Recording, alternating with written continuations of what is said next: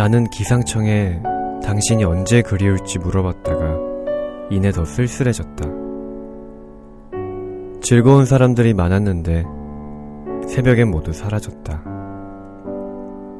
도표를 그리거나 하며 고개사나 갈대의 줌들을 창문에 가둬두었다.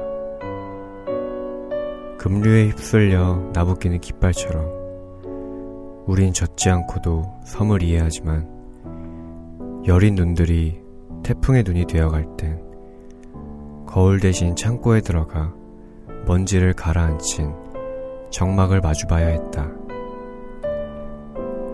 함부로 나부끼며 울어서도 안 됐다. 창고를 두들기는 사람들에게 찾을 것이 있다고 말하고 창고 밖에서 잃어버린 것을 찾는 척 해야 했다. 한낮에도 나의 문장을 훔쳐가는 바람과 반대로 걸으며 가벼운 마음과 땜을 뜯고 날아간 하얀 염소들의 새끼들을 돌보며 늙고 싶었다. 창문으론 쉽게 얼굴들이 비치지만 문을 열고 나면 전쟁뿐이었다.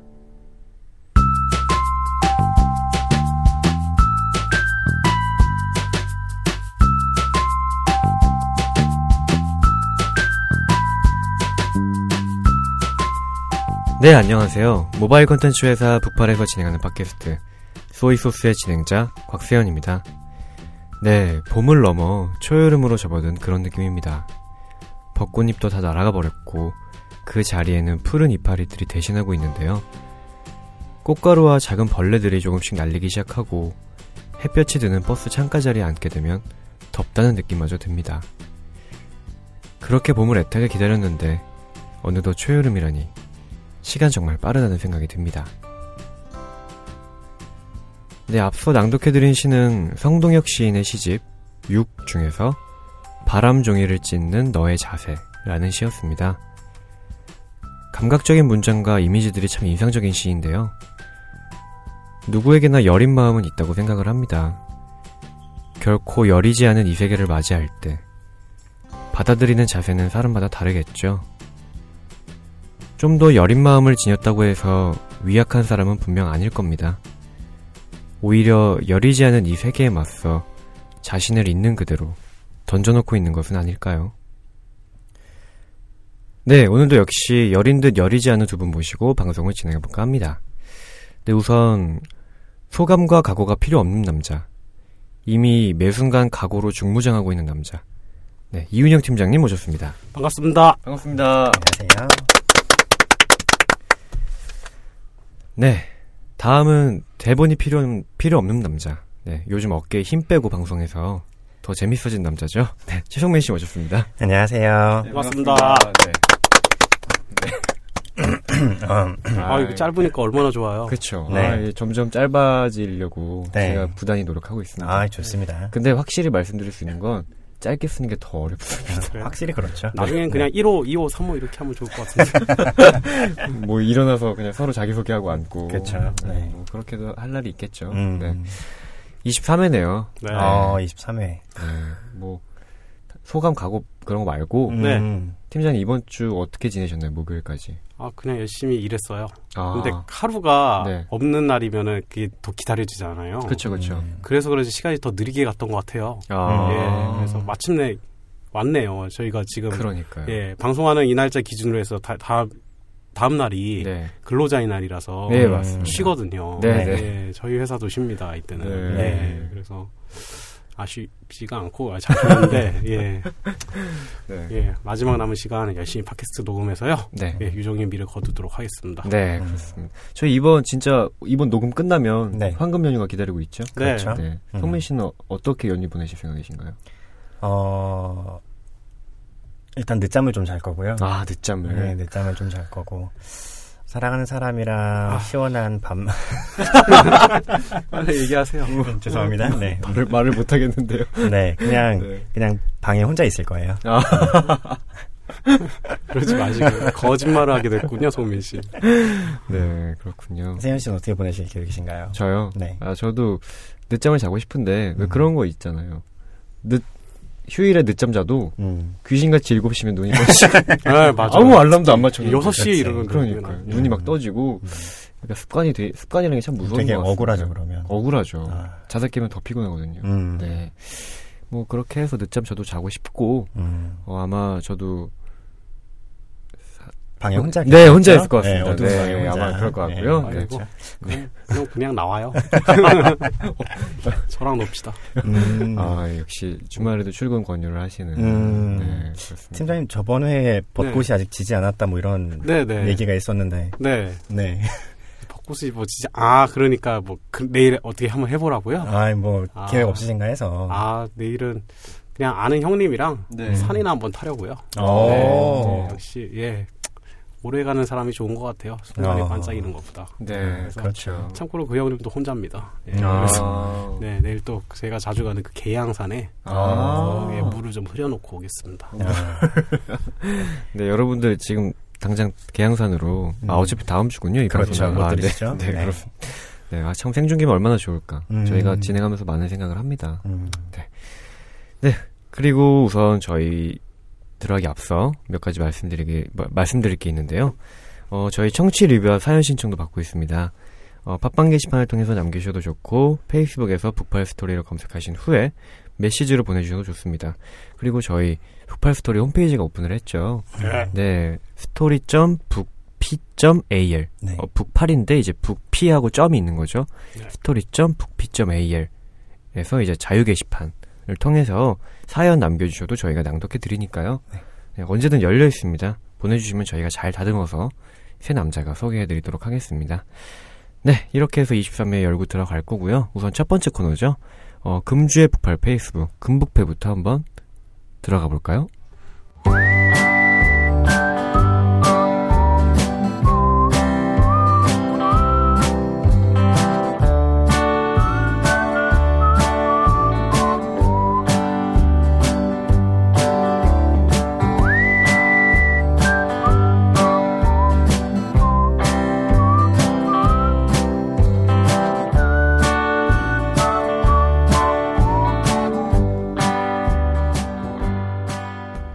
네.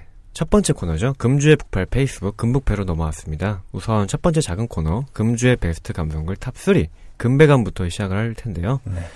어, 금베감은 이제 금주 북팔 페이스북 페이지에서 가장 많은 사랑을 받았던 작품 탑3입니다.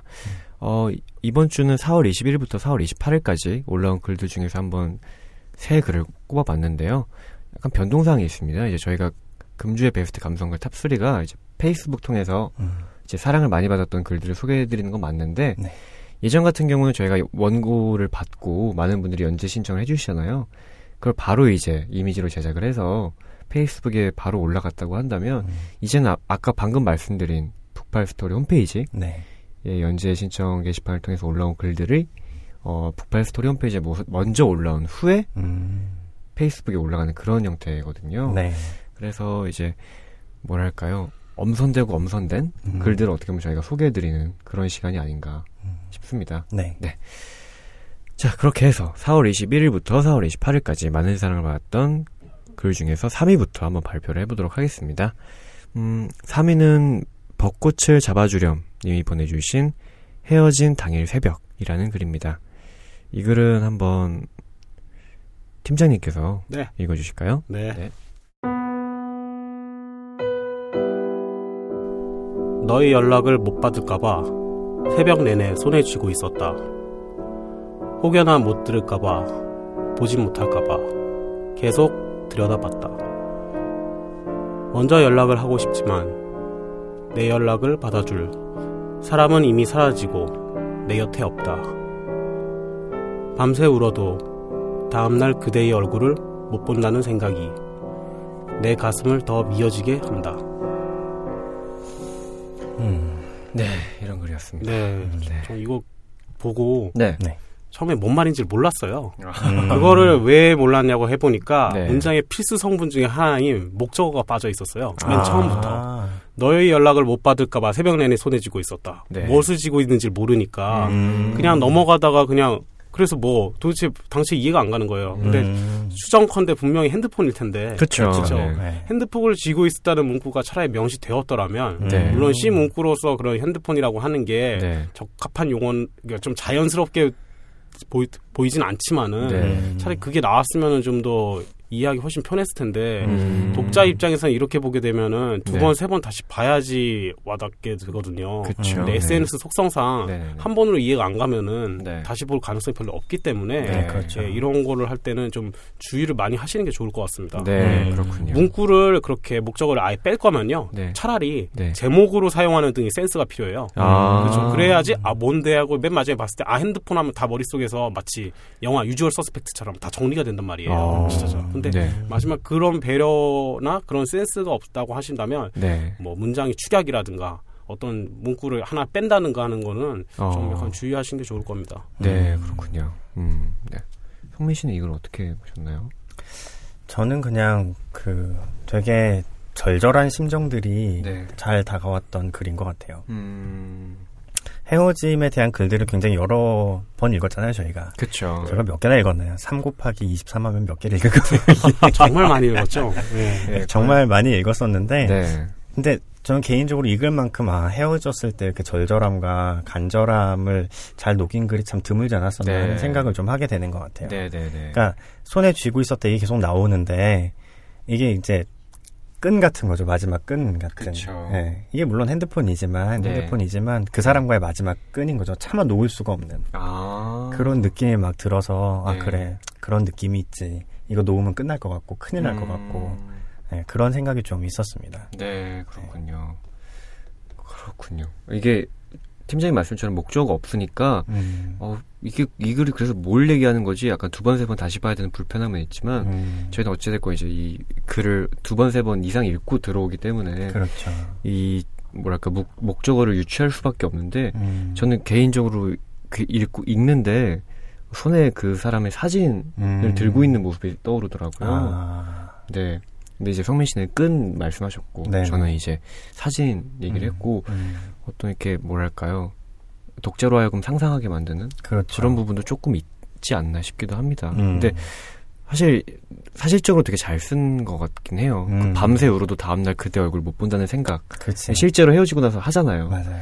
하, 이게 어제까 오늘까지만 해도 물론 음. 이별 얘기하려고 만났지만 음. 오늘까지만 해도 얼굴 볼 수 있던 사람이 음. 다음 날 부터 못 본다는 생각이 맞아요. 어, 어쩌면 평생 못 볼지도 모르고. 네. 이게 진짜 가슴 미어지는 게 그런 거예요. 밤새 울었으면 나 되게 슬프고 힘들잖아요. 그렇죠. 근데 이 나 되게 슬프고 힘들다를 가장 얘기하고 싶고 위로받고 싶은 대상이 누구냐면 연인이거든요. 네. 근데 그걸 얘기를 못 하는 거예요. 그쵸. 그게 이제 울어도 다음 날 그대 얼굴 못 본다 이렇게 얘기를 한 건데 음, 아 그게 참 되게 딜레마죠. 그쵸. 네.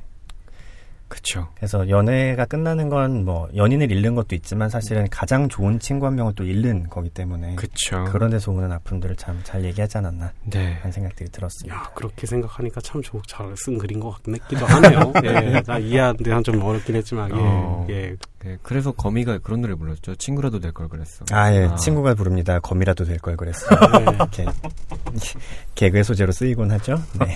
아, 거미라도요? 검이라도 될 걸 그랬어요. 아, 그렇습니다. 근데 사실 이 글 쓰신, 어, 보내주신 이분이 음. 닉네임도 되게, 뭐랄까요? 감각적이세요. 그쵸. 벚꽃을 잡아주렴. 이런, 이렇게 근, 긴 닉네임이 없었거든요. 아, 그쵸. 네. 네. 근데 아무래도 이제 스토리 홈페이지 게시판 통해서 연재 신청을 하다 보니까, 음. 어, 닉, 닉네임이 조금 감각적인 닉네임들이 조금씩 나타나고 있는 게 음. 아닌가, 그런 생각을 또 합니다. 음. 나름 그것도 변화라면 변하겠죠? 네.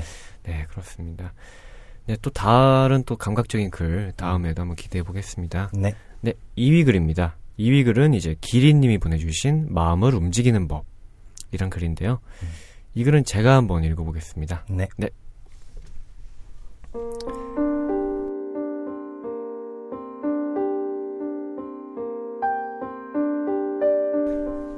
부모님이 내 말은 도통 안 들으셔. 무조건 TV에 나온 말이니까 다 옳대. 답답해 죽겠어. 친구가 말했다. 그건 내가 조심스레 운을 떼었다. 어쩌면 TV가 너보다 더 효도하고 있기 때문이 아닐까? 아, 네, 이런 글이었네요. 음. 네. 제가 먼저 시작할까요? 안 좋은 얘기인데 저는. 아, 예. 네. 예. 예, 저는 이걸 보고 네. 똑같은 아까 위에 거보다 좀 더 심각한 충격을 받았어요. 어, 또- 어. 일단 제목과 본문 자체가 좀 미스매치 같아요. 어. 예. 음. 제목이 차라리 좀 뭐라고 할까요? 좀 딱 머리를 깬다고 할까요? 음. 그런 거였으면 좋았는데 네. 마음을 움직이는 별이라고 써놓고 음. 그다음에 결국 TV 얘기잖아요. 음, 네, 마음을 그렇죠. 움직이는 법이었던 것 같아요. 아 죄송해요. 네, 네. 지금 잘못 봤어요. 네, 그래서 네. 예 어쨌든 마음을 움직이는 법인데 네. TV 얘기잖아요. 네, 네. 예, 좀 안 맞는 것 같아요. TV는 어차피 여기서 얘기하는 부분을 보니까 음. 옳다고 얘기하는 게 어쨌든 팩트를 보도하는 곳이잖아요. 네. 그렇죠. 논리적으로 뭐 구루라고 하든지 뭐 스승이라고 하듯이 네, 네, 네. 뭔가를 가르치고 옳은 말을 하는 것보다는 팩트를 전달하고 그냥 매개체 역할을 하는 건데 음. 예, 이게 마음을 움직이는 것과 어떤 게 상관이 있을까라고 좀 어. 생각을 했어요. 아. 예. 그리고 설령 그게 맞다 하더라도. 그, 즉 TV가 옳다라는 그게 음. 어 TV가 효도한다는 네. 것과는 논리적으로 좀 맞지 않는다고 봐요. 어. 옳은 말을 한다고 하는 게 네. 즉 효도한다는 거랑 좀 맞지 않잖아요. 효도라는 음. 거는 좀 예를 들어 부모님이 정말 힘든 상황에서 네. 남들이 봤을 때 좀 옳지 않은 상황이라도 그때 부모님 편을 든다든가 여러 가지 범주로 들어갈 수 있는데 음. 옳은 말을 한다는 TV라는 그 전제가 음. 효도로 바로 이어진다는 게 좀 저는 논리적으로 좀 이해가 잘 안 갔어요. 음, 그래서 저는 이 글을 좀 긴가민가 했습니다. 아 음. 그렇군요. 예.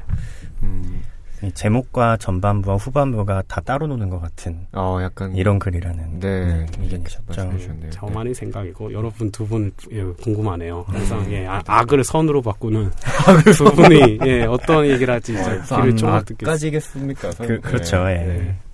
아, 아 그냥 예를 든 거예요. 네. 음. 성훈 씨는 어떠셨나요? 아, 글쎄 세현 씨는 어떠셨나요? 음.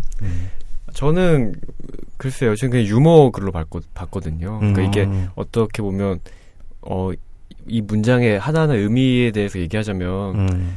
그런 유머 자체가 성립이 안 되는 그런 음. 글이라고 저는 봤고요. 음. 마음을 움직이는 법도 미스매치 같긴 하지만 뭐 이 마음을 움직이는 법이란 전 이렇게 봤어요. 예를 들어서 음. 마음을 움직이는 법이라는 웹툰이 있고 음. 그 안에 약간 시리즈 그냥 하나의 하- 뭐랄까 하나의 에피소드 음. 중 하나이지 않을까 아. 하는 생각으로 봤는데요. 음. 저는 일단 뭐랄까 이별, 뭐 사랑 이런 얘기가 아니라서 어, 좀- 저도 딱 그 생각했었는데 아 정말 사랑 이야기가 아니어서 좀 반갑다. 음 그렇죠. 이런. 이런 게 저- 한때 이제 김홍 작가님 말고는 거의 없어졌었잖아요. 맞죠. 네. 귀하죠. 음. 네, 그래서 근데 이 상황이 되게 머릿속에 그려져서 재밌었던 것 같습니다. 음. 아 부모님은 내 말을 나보다 TV가 더 좋대. 음. 나랑 얘기 안 하고 TV랑만 TV만 보셔. 음.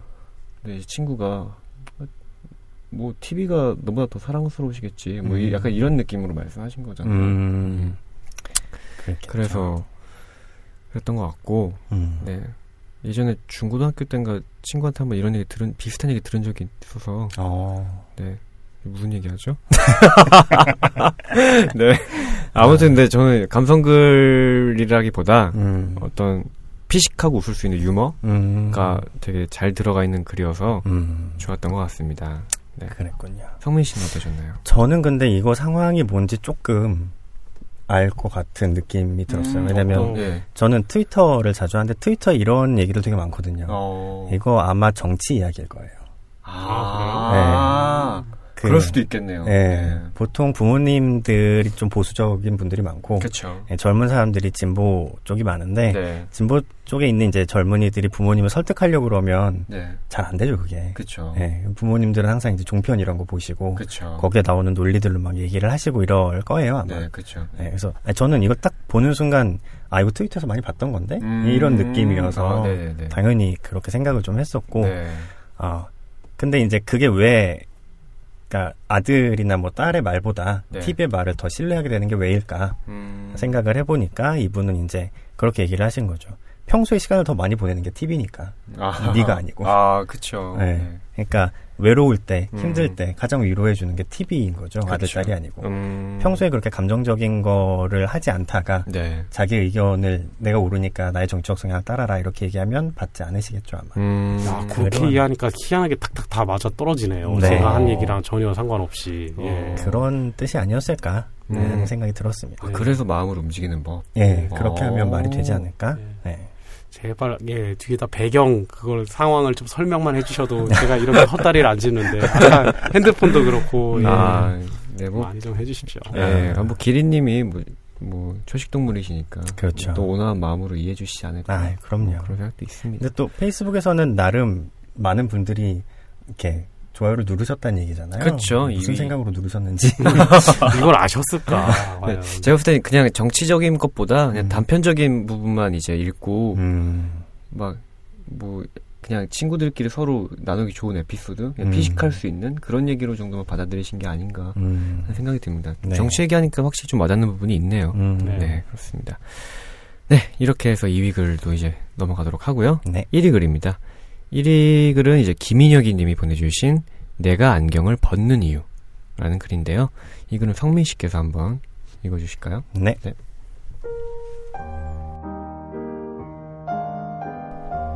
조금이라도 너의 관심을 끌고 싶어서 너가 한 번이라도 나를 보고 말을 걸어줬으면 해서 친구들이 다 안경 벗은 게 낫다고 하더라. 너도 나를 보고 그런 생각을 했으면 좋겠다. 다시 너랑 말하고 싶어. 다시 너랑 걷고 싶어. 오늘 글들은 다 저랑 안 맞나 보네요. 도대체 이게 뭔 말인지, 예. 예. 예, 어. 참, 예, 갑자기 안경을 왜 벗어가지고. 음, 그렇죠. 아, 예, 아, 이제 근데 먼저 말하기 무서운데 그래도 먼저 말하겠습니다. 예. 역시 안 좋은 얘기입니다. 예.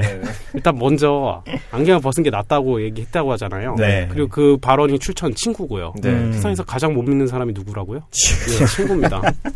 먼저, 어, 무슨 먼저 그- 진실을 말했는지부터 먼저 확인을 해봐야 돼요. 어. 부모, 형제, 친척 다 맞췄습니다. 음. 물어본 다음에 딱 간 다음에 안경 끼는 얼굴로 묻다가 안경 벗어서 어때 한번 물어보세요. 음. 예, 예. 저번에 제가 아는 사람 뭐 지석진, 뭐 이윤석 이런 사람들이 했다고 하는 거 방송에서 들었는데 음. 다안 좋은 결과가 나왔거든요. 네. 예, 그렇기 때문에 먼저 말 걸어 본 다음에 확인해 보시는 게 음. 어떨까 싶어요. 어. 예, 그러면서 맞다고 하면 그때는 이제 다시 걸을 수도 있겠죠. 음. 예, 다시 뭐 말할 수도 있겠죠. 예, 음. 그때 먼저 얘기 용기 내서 얘기하는 것도 좋을 것 같고요. 네. 네. 근데 그게 아니라고 하면 다시 안경을 고쳐 쓰시고 야, 예, 그냥 말 거시는 것도 좋을 것 같습니다. 음. 네, 그렇습니다. 그래요. 네. 저는 이거 보고 약간 세현 씨가 네.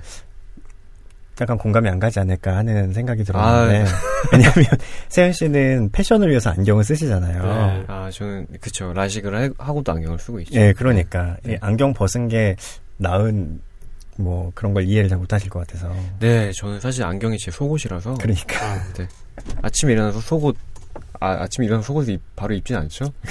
어, 그러면 잘 때는 안 입고 주무시는 아, 거예요? 그러니까. 그러니까, 예, 그러니까 제가 말을 잘못한 것 아, 같아요. 예. 뭔가 폭탄 발언이 나왔던 것 같은데 예. 예, 그 저는 거의 안경을 속옷과 같이 여겨서 네. 절대 벗으면 안 되는 음. 뭐 진짜 뭐 잘 잠 아 잠잘 때 벗으면 안 되지.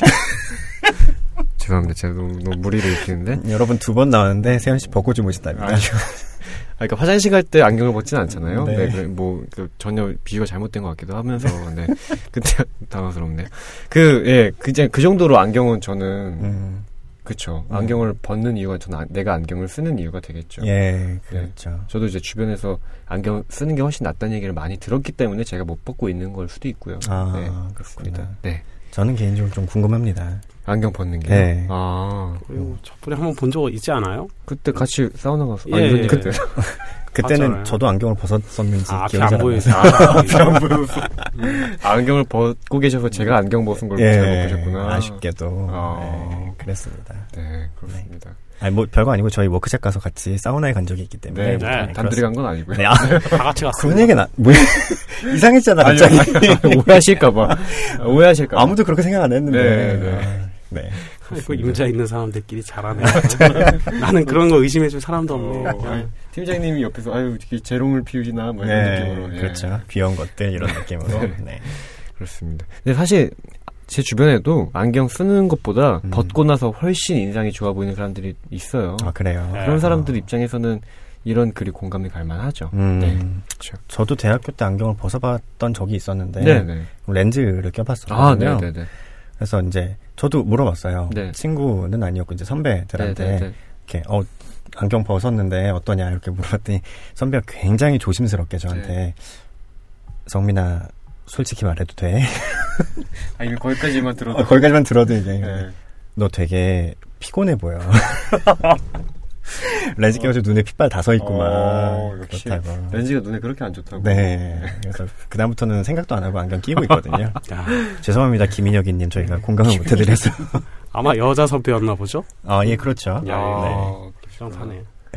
그렇습니다. 저는 사실 조금이라도 너의 관심을 끌고 싶어서 음. 이 문장만 듣고 좀 설렜던 음. 게 있어요. 그러니까 이런 행동들이 어떻게 보면 유치할 수도 있지만 음. 그 풋풋함을 대변하는 그런 행동이 아닐까? 아. 그러니까 제가 좋아하는 사람이 있으면 뭐 어떻게 해야 되지? 막 끙끙대기 끙끙대기도 하면서 음. 아, 조금이라도 뭔가 저 사람한테 관심을 끌고 싶다. 그렇죠, 예, 그런 거 있어요. 막 그 앞에서 막 진짜 앞에 가서 춤이라도 추고 싶은데 네. 못 끌어잖아요. 그렇죠. 그래서 아침에 괜히 옷 고르는 시간이 늘어나고 그쵸. 머리에 막 신경 쓰게 되고. 그렇죠. 네. 그러니까 이 이분도 분명히 안경 벗었다 썼다 그치, 하면서 여러 번 했을 뭐가 낫지? 뭐 하면서 이제 친구들한테 물어보고. 음. 오죽 이제 다시 만나고 싶으셨으면 음. 네 그러신 게 그러셨던 게 아닐까 음. 그런 생각을 해봅니다. 결론적으로 제 생각에는 김인혁이님이 네. 안경을 쓰신 사진과 네. 쓰지 않으신 사진을 저에게 보내주시면 저희가 아주 객관적으로 네. 판단해드리도록 하겠습니다. 아유 물론이죠. 어, 예. 좋네요. 그건 예. 좋네요. 네. 예. 저희 둘은 얘기했으니까 네. 갑자기 네. 궁금해지는 게 팀장님은 혹시 네. 주변에 안경 팀장님 안경 끼신 모습이랑 벗은 모습 보고 네. 어떻게 보통 얘기를 하시나요? 어, 둘다 별로래요. 아, 네. 아이고. 네. 자폭을 하신 부모님께서 그러시는데 근데 어... 어떻습니까? 저는 상관없어요. 근데 예 음... 이게 안경을 벗는 게 근데 저는 개인적으로 되게 편리해요. 외적인 아, 것보다는 예 저는 안타깝게도 저도 외적으로 그렇게 뛰어나다고 생각은 안 하기 때문에 음. 예 그렇기 때문에 솔직히 말하면 음 방어적인 의미에서만 뭐 이렇게 외모를 좀 꾸미거든요 저는 네. 그러니까 남한테 예의라고 할까요? 네. 그래도 일단 최선을 다하는 모습이 제일 좋으니까 아. 그 정도만 할 뿐이지 그 이상의 뭔가를 도모를 해서 아, 안경을 벗고 오늘은 뭔가를 해봐야겠다. 뭐 이런 뭐 어, 색한 뭐 미소를 한번 지어봐야겠다. 뭐 그런 작전을 써본 적은 없거든요. 음. 예. 그래서 예 크게 의미를 두지는 않습니다. 근데 가능하면 네. 저는 지금 시력이 좀 안 좋아져가지고 지금 안경을 주로 많이 쓰고 다니는데 네. 야, 활동할 때는 거의 안경을 없을 때가 되게 좋아요. 음. 예. 그래서 안경을 가능하면 예, 안 쓰는 방향으로 좀 네. 진행을 하고 싶어요. 아, 예, 그렇군요. 회사라서 항상 끼고 다니는데. 음. 그렇습니다. 네. 네. 안경 낀 새 남자가 음. 김인혁이님 글에 공감을 잘 못했지만 사실 약간 죄송한 게 네. 글의 포인트가 그게 아닌데. 그러니까요. 여성 누군가 여성분인데. 죄송합니다. 네. 저희가 안경에 꽂혀가지고. 네. 네. 다시 너랑 말하고 싶어가 포인트. 그러니까 안경을 벗은 벗는 게 나을까요? 뭐 이런 얘기하고. 제목을 저는 차라리 내가 안경을 벗는 이유보다 음. 내가 안경을 벗은 이유라고 썼으면 더 좋았을 것 같아요. 아, 그렇죠. 예. 괜찮네요. 는 벗는 해버리면 항상 벗고 다니는 이유이고 음. 벗은 이유 하면은 어떤 계기 때 딱 벗었다는 뜻이잖아요. 그렇죠. 그렇게 했으면 좀 더 자연스럽지 않. 않았을까 어. 생각이 드네요. 어, 괜찮네요. 네, 오늘 팀장님은 제목에 완전 네. 꽂히셨네요. 오늘 팀장님 컨셉이 약간 그 감성글 그래머, 예, 네, 감성글 문법에 대해서. 그렇죠. 그러니까요. 네. 예, 모든 걸 인수분해해 버리고 싶고, 아. 미분해 버리고 싶어. 아. 예, 그러고 싶어요. 예. 네, 오늘은 그런 날입니다. 네, 네. 그런 날이 있죠. 네. 어, 이렇게 해서 금북, 금배감, 제 음. 금배감 첫 번째 작은 코너 여기서 마무리하도록 하고요. 네. 두 번째 작은 코너죠. 역북패, 역대북팔 페이스북인데요. 네. 어, 이 코너는 이제 성민 씨께서 늘 그렇듯이 달달하게 진행해 주실 겁니다. 네. 역북패 시간입니다. 어, 그동안 북팔 페이스북에서 가장 사랑을 많이 받았던 글을 읽어드리는 시간이죠.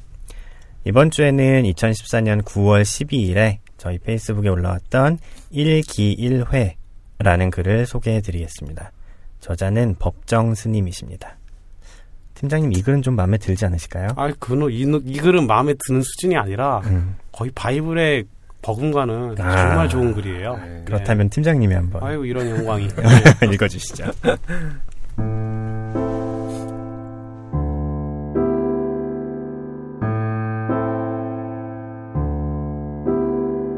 한 번 지나가 버린 것은 다시 되돌아오지 않습니다. 그때 그때 감사하며 느낄 수 있어야 합니다. 모든 것이 일기일회입니다. 모든 순간은 생애의 단 한 번의 시간이며 모든 만남은 생애의 단 한 번의 인연입니다. 야 이게 그때 이렇게 입으로는 이렇게 얘기하지만 이게 음. 저 제가 올렸던 건데 네. 이게 한 문장씩 이렇게 딱 파란색 그 단색 바탕에 글이 돼가지고 이렇게 쫙 넘기면서 보면은 네. 더구나 특정 문구들은 좀씩 크게 했거든요 글자 크기를 음. 정말 전 개인적으로 예 너무 좋았었어요 아, 이거 마음에 많이 막 이렇게 탁 예. 들어와서 닿으셨구나. 예 정말 마음에 드는 글이었어요 아, 좋네요. 네. 네, 좋죠. 뭐 다들 아시겠지만 그 일기일회라는 게 무슨 뜻이냐면 평생에 단 한 번의 만남 또는 어떤 일이 생애 단 한 번뿐임을 의미한다고 합니다. 야, 뭐 사람과의 만남 같은 이런 기회를 소중히 여겨라라는 뜻이라고 하네요. 네. 굉장히 많이 사랑을 받았죠. 이거 53만 분께 도달을 했었고요. 네. 좋아요가 거의 만 분께서 좋아요를 눌러주셨던 글이었습니다. 역시 법정 스님의 어떤 내공이랄까요? 네. 이런 것들이 굉장히 느껴지는 글이었습니다. 네, 댓글 소개해드릴게요. 박경래 님이 신원정 님께 어디서 많이 본 것 같다 했더니 예전에 꽃보다 남자 소희정이랑 박수진 도자기 한자였음. 음, 이렇게 글을 남겨주셨어요. 어, 꽃보다 남자도 되게 추억이네요. 네, 그렇죠. 네. 네, 저는 못 봐서 모르는데 네. 뭐 도자기에 일기일회 이렇게 썼나 보죠. 어. 그게 2009년 진짜 봄 드라마였거든요 아, 네, 저- 보셨나요? 아니요 전 그때 하와이에 있었습니다 아. 그래서 하와이에 있을 때 이제 한국 뉴스를 체크하다 보니까 아. 기억에 남았죠 그 당시만 해도 아. 노전 대통령이 살아계실 때였고 아, 어, 그러셨구나. 네. 그럼 하와이에서 꽃보다 남자 찍고 계셨을 때네요. 아 그때는 그러니까 잠깐 쉴 때 아, 잠깐 그때 저. 돈 주고 봉사하러 갔었어요. 아, 그래가지고 네. 네. 진짜 바고 일어나면 막 눈물 나고 막 음. 어. 나쁜 놈들 하면서 한국말로 욕하고 이럴 때 틈틈이 봤던 거예요. 인터넷도 잘 안 돼가지고 아, 어. 네. 그렇구나. 그렇군요. 네. 세현 씨 꽃보다 남자 보셨나요? 어, 저 군대 있을 때 봤습니다. 아. 네, 이게 맨날 이제 10시, 뭐랄까요. 취, 취침 점호? 음. 하고 이제 잠, 자기 전에 어. 몰래 TV 켜서 아, 10시 꿀이죠. 취침인데, 예. 보고, 막 그랬던 기억이 있는데요. 음. 일기 일회가 기억 안 나는 거 보면, 아. 별로 그렇게 썩 중요한 예, 썩. 임팩트 있는 건 아니었던 것 아, 같습니다. 네, 그렇구나. 네. 네, 그랬습니다. 이상록 님이 한동환 정승우 님께 여행 가자 음. 이렇게 댓글을 달아주셨어요. 어, 음. 저는 이게 되게 마음에 와닿더라고요. 음. 뭔가 일생에 단 한 번 막 순간을 소중히 이러는데 거기서 여행이라는 다- 키워드가 나온다는 게 네. 아 그래 여행 가야지 아, 이런 생각이 좀 네. 드는 느낌이 있었어요. 그러네요. 네. 저도 되게 이렇게 좀 즉흥적 이거나 이러지 못한 음. 성격이어서 뭘 저지르질 잘 못하는 성격이어서 네. 여행 가려면 뭔가 준비가 많이 필요하고 음. 결심도 많이 필요하고 이런데 네, 네. 근데 여행은 그냥 그냥 가는 게 참 좋은 것 같아요. 네. 어, 그냥 그 순간에 갑자기 흥이 일어서 그렇죠. 가 제일 좋은 것 네. 같아요. 저 옛날에 친구랑 제주도를 한번 간 적이 있었는데 네. 정말 아마 그 전날이었을 거예요. 가는 전날. 네. 그냥 어느 날 야, 우리 내일 제주도 가자. 그래가지고 그냥 어? 어? 어 그래 그러자. 그래가지고 아. 제주도로 갔던 때가 있었어요. 야, 좋으셨죠? 야, 어 좋았어요. 근데 생각보다 네. 진짜. 근데 그 친구는 남자였잖아요. 아, 물론 남자였죠. 당연하죠. 아, 옛날 일입니다. 네. 그렇군요. 그래서 2박 3일인가 다녀왔는데 이틀 동안 찌질방에서 자고 음, 걸어 다니고. 네. 네. 잠자리는 불편해가지고 제대로 못 잤지만 네. 아침에 뜨거운 샤워로 피곤을 다 풀고 뭐 이렇게 아, 다녔던 몸이 내내 노곤노곤했겠네요. 그랬죠. 하여튼 예 좋았어요. 네. 자 다음 댓글은 김영빈님이 달아주셨는데요. 이수림님과 최성원님을 태그하시면서 네. 고만들 하고 화해하지 이렇게 야. 댓글 달아주셨어요. 아, 이분 대단하신데? 그쵸. 예, 되게, 대단하네요. 조- 되게 좋은 친구네요. 그쵸. 네. 진짜 대단하네요. 예. 뭔가 법정 스님의 내공이 둘을 화해시켜 주실 예. 것만 아, 같은 이런. 그러니까요. 네. 정말 저희 그 포스트를 택한 건 타고난 선택이었어요. 아 예. 그럼요. 네.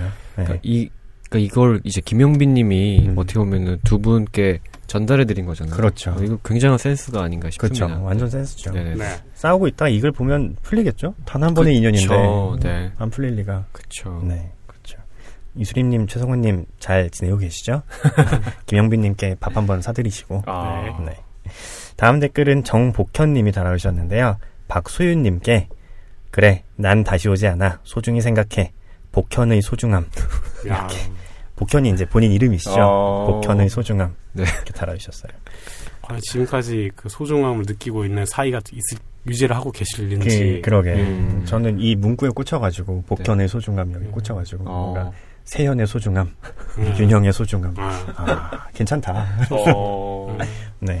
마음 같아서는 지금 제가 역으로 메시지를 한번 보내보고 싶어요. 지금도 자, 지금도 잘 사시나요? 뭐 이런 식으로 보내고 싶은데 어... 괜히 그랬다가 예, 팬 한 분을 잃을까봐 그렇죠. 참겠습니다. 위험한 것은 하지 않는 거지. 예, 둘을 잃을 수도 있네. 그렇죠. 네. 그렇죠. 여러분 모두 소중하십니다. 네. 아 팀장님 혹시 네. 네. 아 이건 진짜 돌아오지 않을 순간이구나. 네. 이런 거 느껴보신 적 있으신가요? 예. 대학교 합격 발표 때. 오. 예. 아. 뭐 전공 발 합, 전공 뭐 합격 뭐그 공지 때, 뭐 성적 공지 됐을 때, 그러니까 좋은 의미에서든 안 좋은 의미에서는 안 좋은 의미에서는 아 근데 다시 올 것 같아요. 안 좋은 어. 또이 나의 이 시련과 이 고난이 음. 예. 자 좋은 결과였을 때는 모든 게 다 운이 많이 작용해 준 것 같잖아요. 음. 그래서 아 이건 다시 안 오겠구나 이런 생각이 들어요. 네. 예, 합격 발표도 그리고 성적 때도. 근데 음. 안 좋은 인연이었으면 안 될 것 같았던 그 모든 요소들이 이제 확 밝혀지는 느낌이잖아요. 아. 그래서 아 이건 또 올 수 있겠구나 그런 생각이 점점 나이 들 때마다 드는 것 같아요. 아. 예, 그래서 막 채용 합격 뭐 이런 거 할 때도 음. 예, 딱 합격했다 나왔을 때는 예, 다시 오지 않을 것 같은 음. 그냥 내 실력보다는 운이나 주변 요소가 좀 많이 작용을 했으니까 아. 그랬던 경험이 있습니다. 아, 그러시구나. 세현 씨는 어떠세요? 네, 제가 이, 이 질문 팀장님께 네. 드리고 네. 저한테도 주실 것 같아서 네. 정말 곰곰이 생각을 해봤는데요. 아, 예. 네, 저 자체가 좀 이런 걸 많이 하는 이런 생각을 많이 하는 사람인 것 같아요. 아, 매 순간 어. 매 순간. 네. 이건 특, 다시 안 올 순간입니다. 저는 사실 무언가에 특히 뭐 인간관계라든지 음. 뭐 사랑이라든지 좀 어떤 순간의 의미 부여를 좀 잘하고 많이 하는 편인데 아. 어 제가 다른 친구들보다 훨씬 이런 걸 많이 얘기하고 음. 주장했던 것 같은 그런 경험들이 있습니다. 예를 들어서 고3 때 어. 고3 때 이제 막 수능 막 아직 100일 넘게 남고 음. 그런데 저는 그때부터 그냥 그때 한번 한 번 방송 때 얘기한 적이 있는데 음. 매점 갔다 늦어서 담임 담임 선생님한테 회초리 뭐매 네. 맞아도 음. 즐거웠어요. 그러니까 어, 이게 다시 오지 못할 순간이라는 걸 알기 때문에 음. 언제 교복 입고 복도에서 맞겠습니까? 음. 지금 체벌도 없어졌잖아요. 네. 그것도 그렇고 뭐 저 이제 일본 유학 생활 끝내고 음. 제가 이제 혼자 자취를 했었는데 짐 방 정리를 다 하고 음. 캐리어를 끌고 방에서 나올 때 아. 방, 을 한번 돌아봤는데 아. 6개월간의 생활이 다 주마등처럼 스쳐 지나가는 거예요. 제가 일본에 다시 언젠가 와서 유학을 할 수도 있고 아니면 뭐 음. 일본에서 살 수도 있고 음. 마음만 먹으면 얼마든지 할 수 있겠지만 음. 이 20대 초반 이 시간에 그렇죠. 6개월 와서 음. 타국에서 지내본다는 경험은 아마 지금 그때처럼은 다시 못하지 아, 않을까. 아, 그럼요. 안 뭐, 되죠. 예, 그때 아. 방 나오면서 그래서 되게 많은 생각을 했고, 음. 예, 그래서 저는 좀 이런 다시 돌아오자는 순간이구나 같은 음. 생각 많이 하지 않나 음. 생각을 해봅니다. 좋네요. 지금 이 순간 어떤가요? 지금 이 순간도 다시 돌아오자는 순간이죠. 아. 당장 24일 어떻게 될지 모르고. 그렇지. 네. 목이 메이신. 아, 장난. 팀장님, 팀장님 저희 오늘 마지막 회인가요? 아, 아닐 거예요, 아마. 아닐 네. 거예요. 어, 예전에 확신을 차서 말씀하시는 그러니까 1, 2회 할 때까지만 해도 어. 막 다음 주에 했으면 좋겠습니다. 이러면 아 당연히 하죠 이랬는데 네. 아닐 거예요. 아닐 거예요. 좀 겸손해지고 있어요. 네. 네. 아, 예. 지금도 좋죠. 네, 네. 그렇죠. 네. 또 남자 셋이 더운데 그렇죠. 예. 사우나듯이. 예. 그렇죠. 네. 저는 대학 때 그런 생각 많이 해봤던 것 같아요. 음. 그냥 대학 생활 전체가 네. 뭐 잔디밭에 누워서 이렇게 여유를 부리고 있을 때 딱 그럴 때 아, 내 생에 다시 이런 순간 안 오겠구나, 진짜. 아. 그 보통 대학을 졸업해서 안다고 그러더라고요. 그쵸, 네. 졸업하면 이제 아, 그때가 정말 좋았구나, 이렇게 어, 안다는데 네. 저는 그때 알았어요.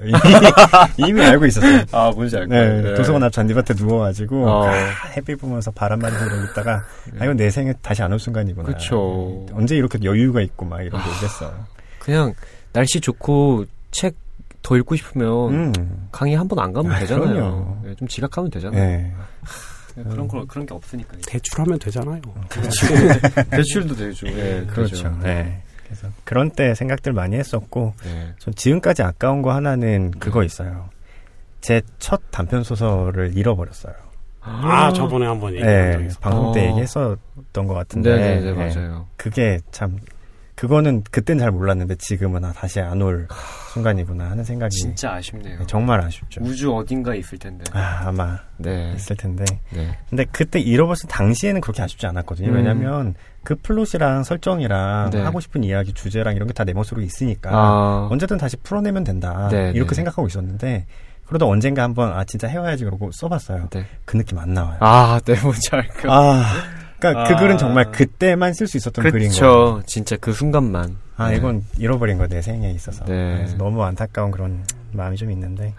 네. 더 좋은 글이 나올 거예요. 어, 그, 감사합니다. 예. 어, 진짜 울먹이 싶어.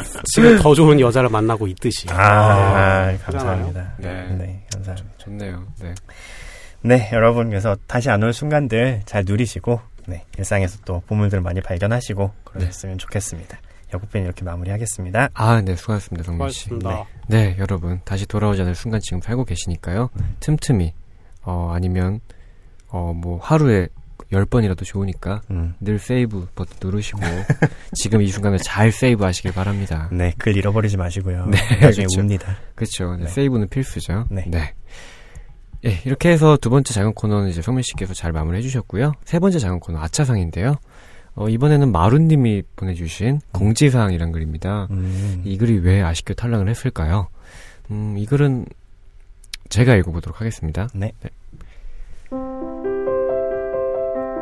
난 공지는 어딜 가던 필히 봐둔다. 그런데 그 사람의 마음엔 그게 없어서 뭘 하면 잘못인지, 뭘 하면 상을 받는지, 그 판단을 할 수 있는 기준이 없다.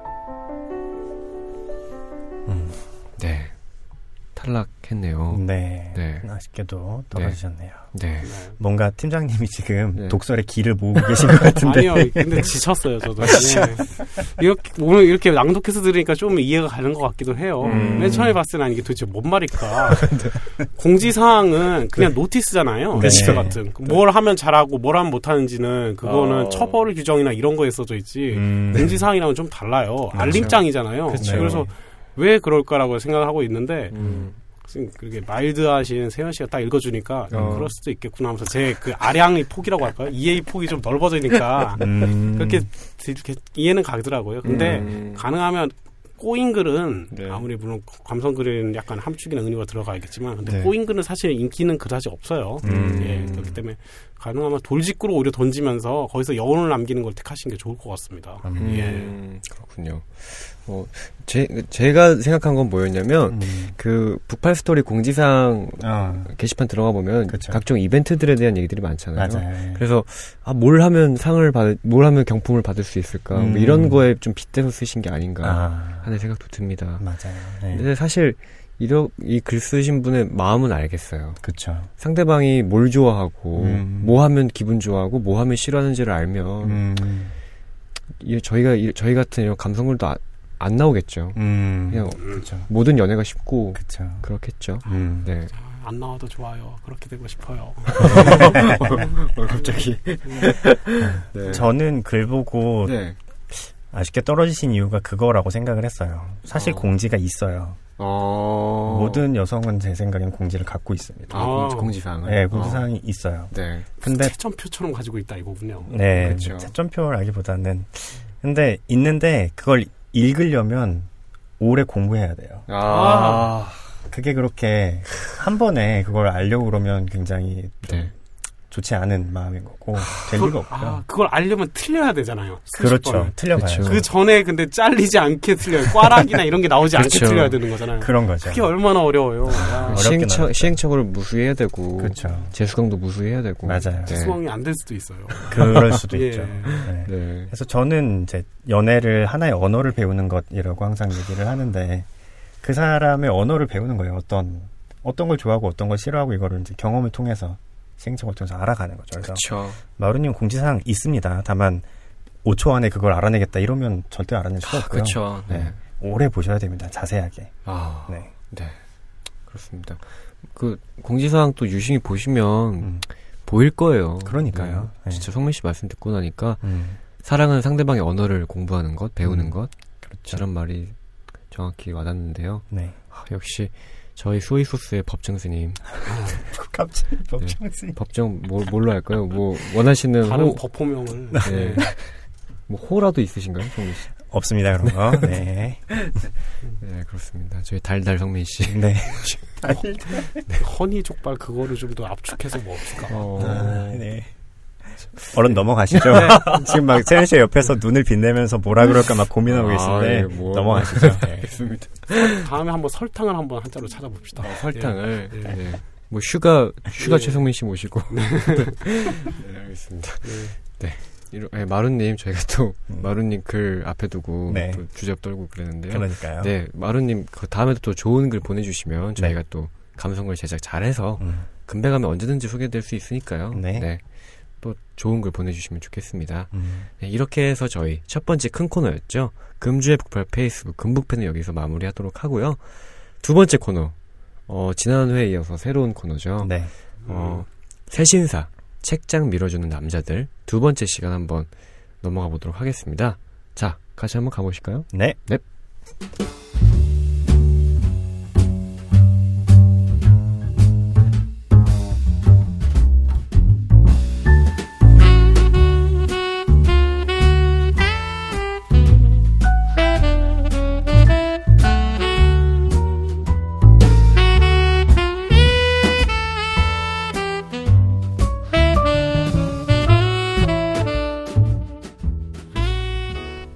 네, 두 번째 코너.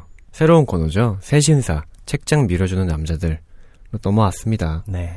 네, 네. 저희가 저번에부터 밀어드리려고 하는데, 음. 어떻게 좀, 사실 시원하신지. 음. 네.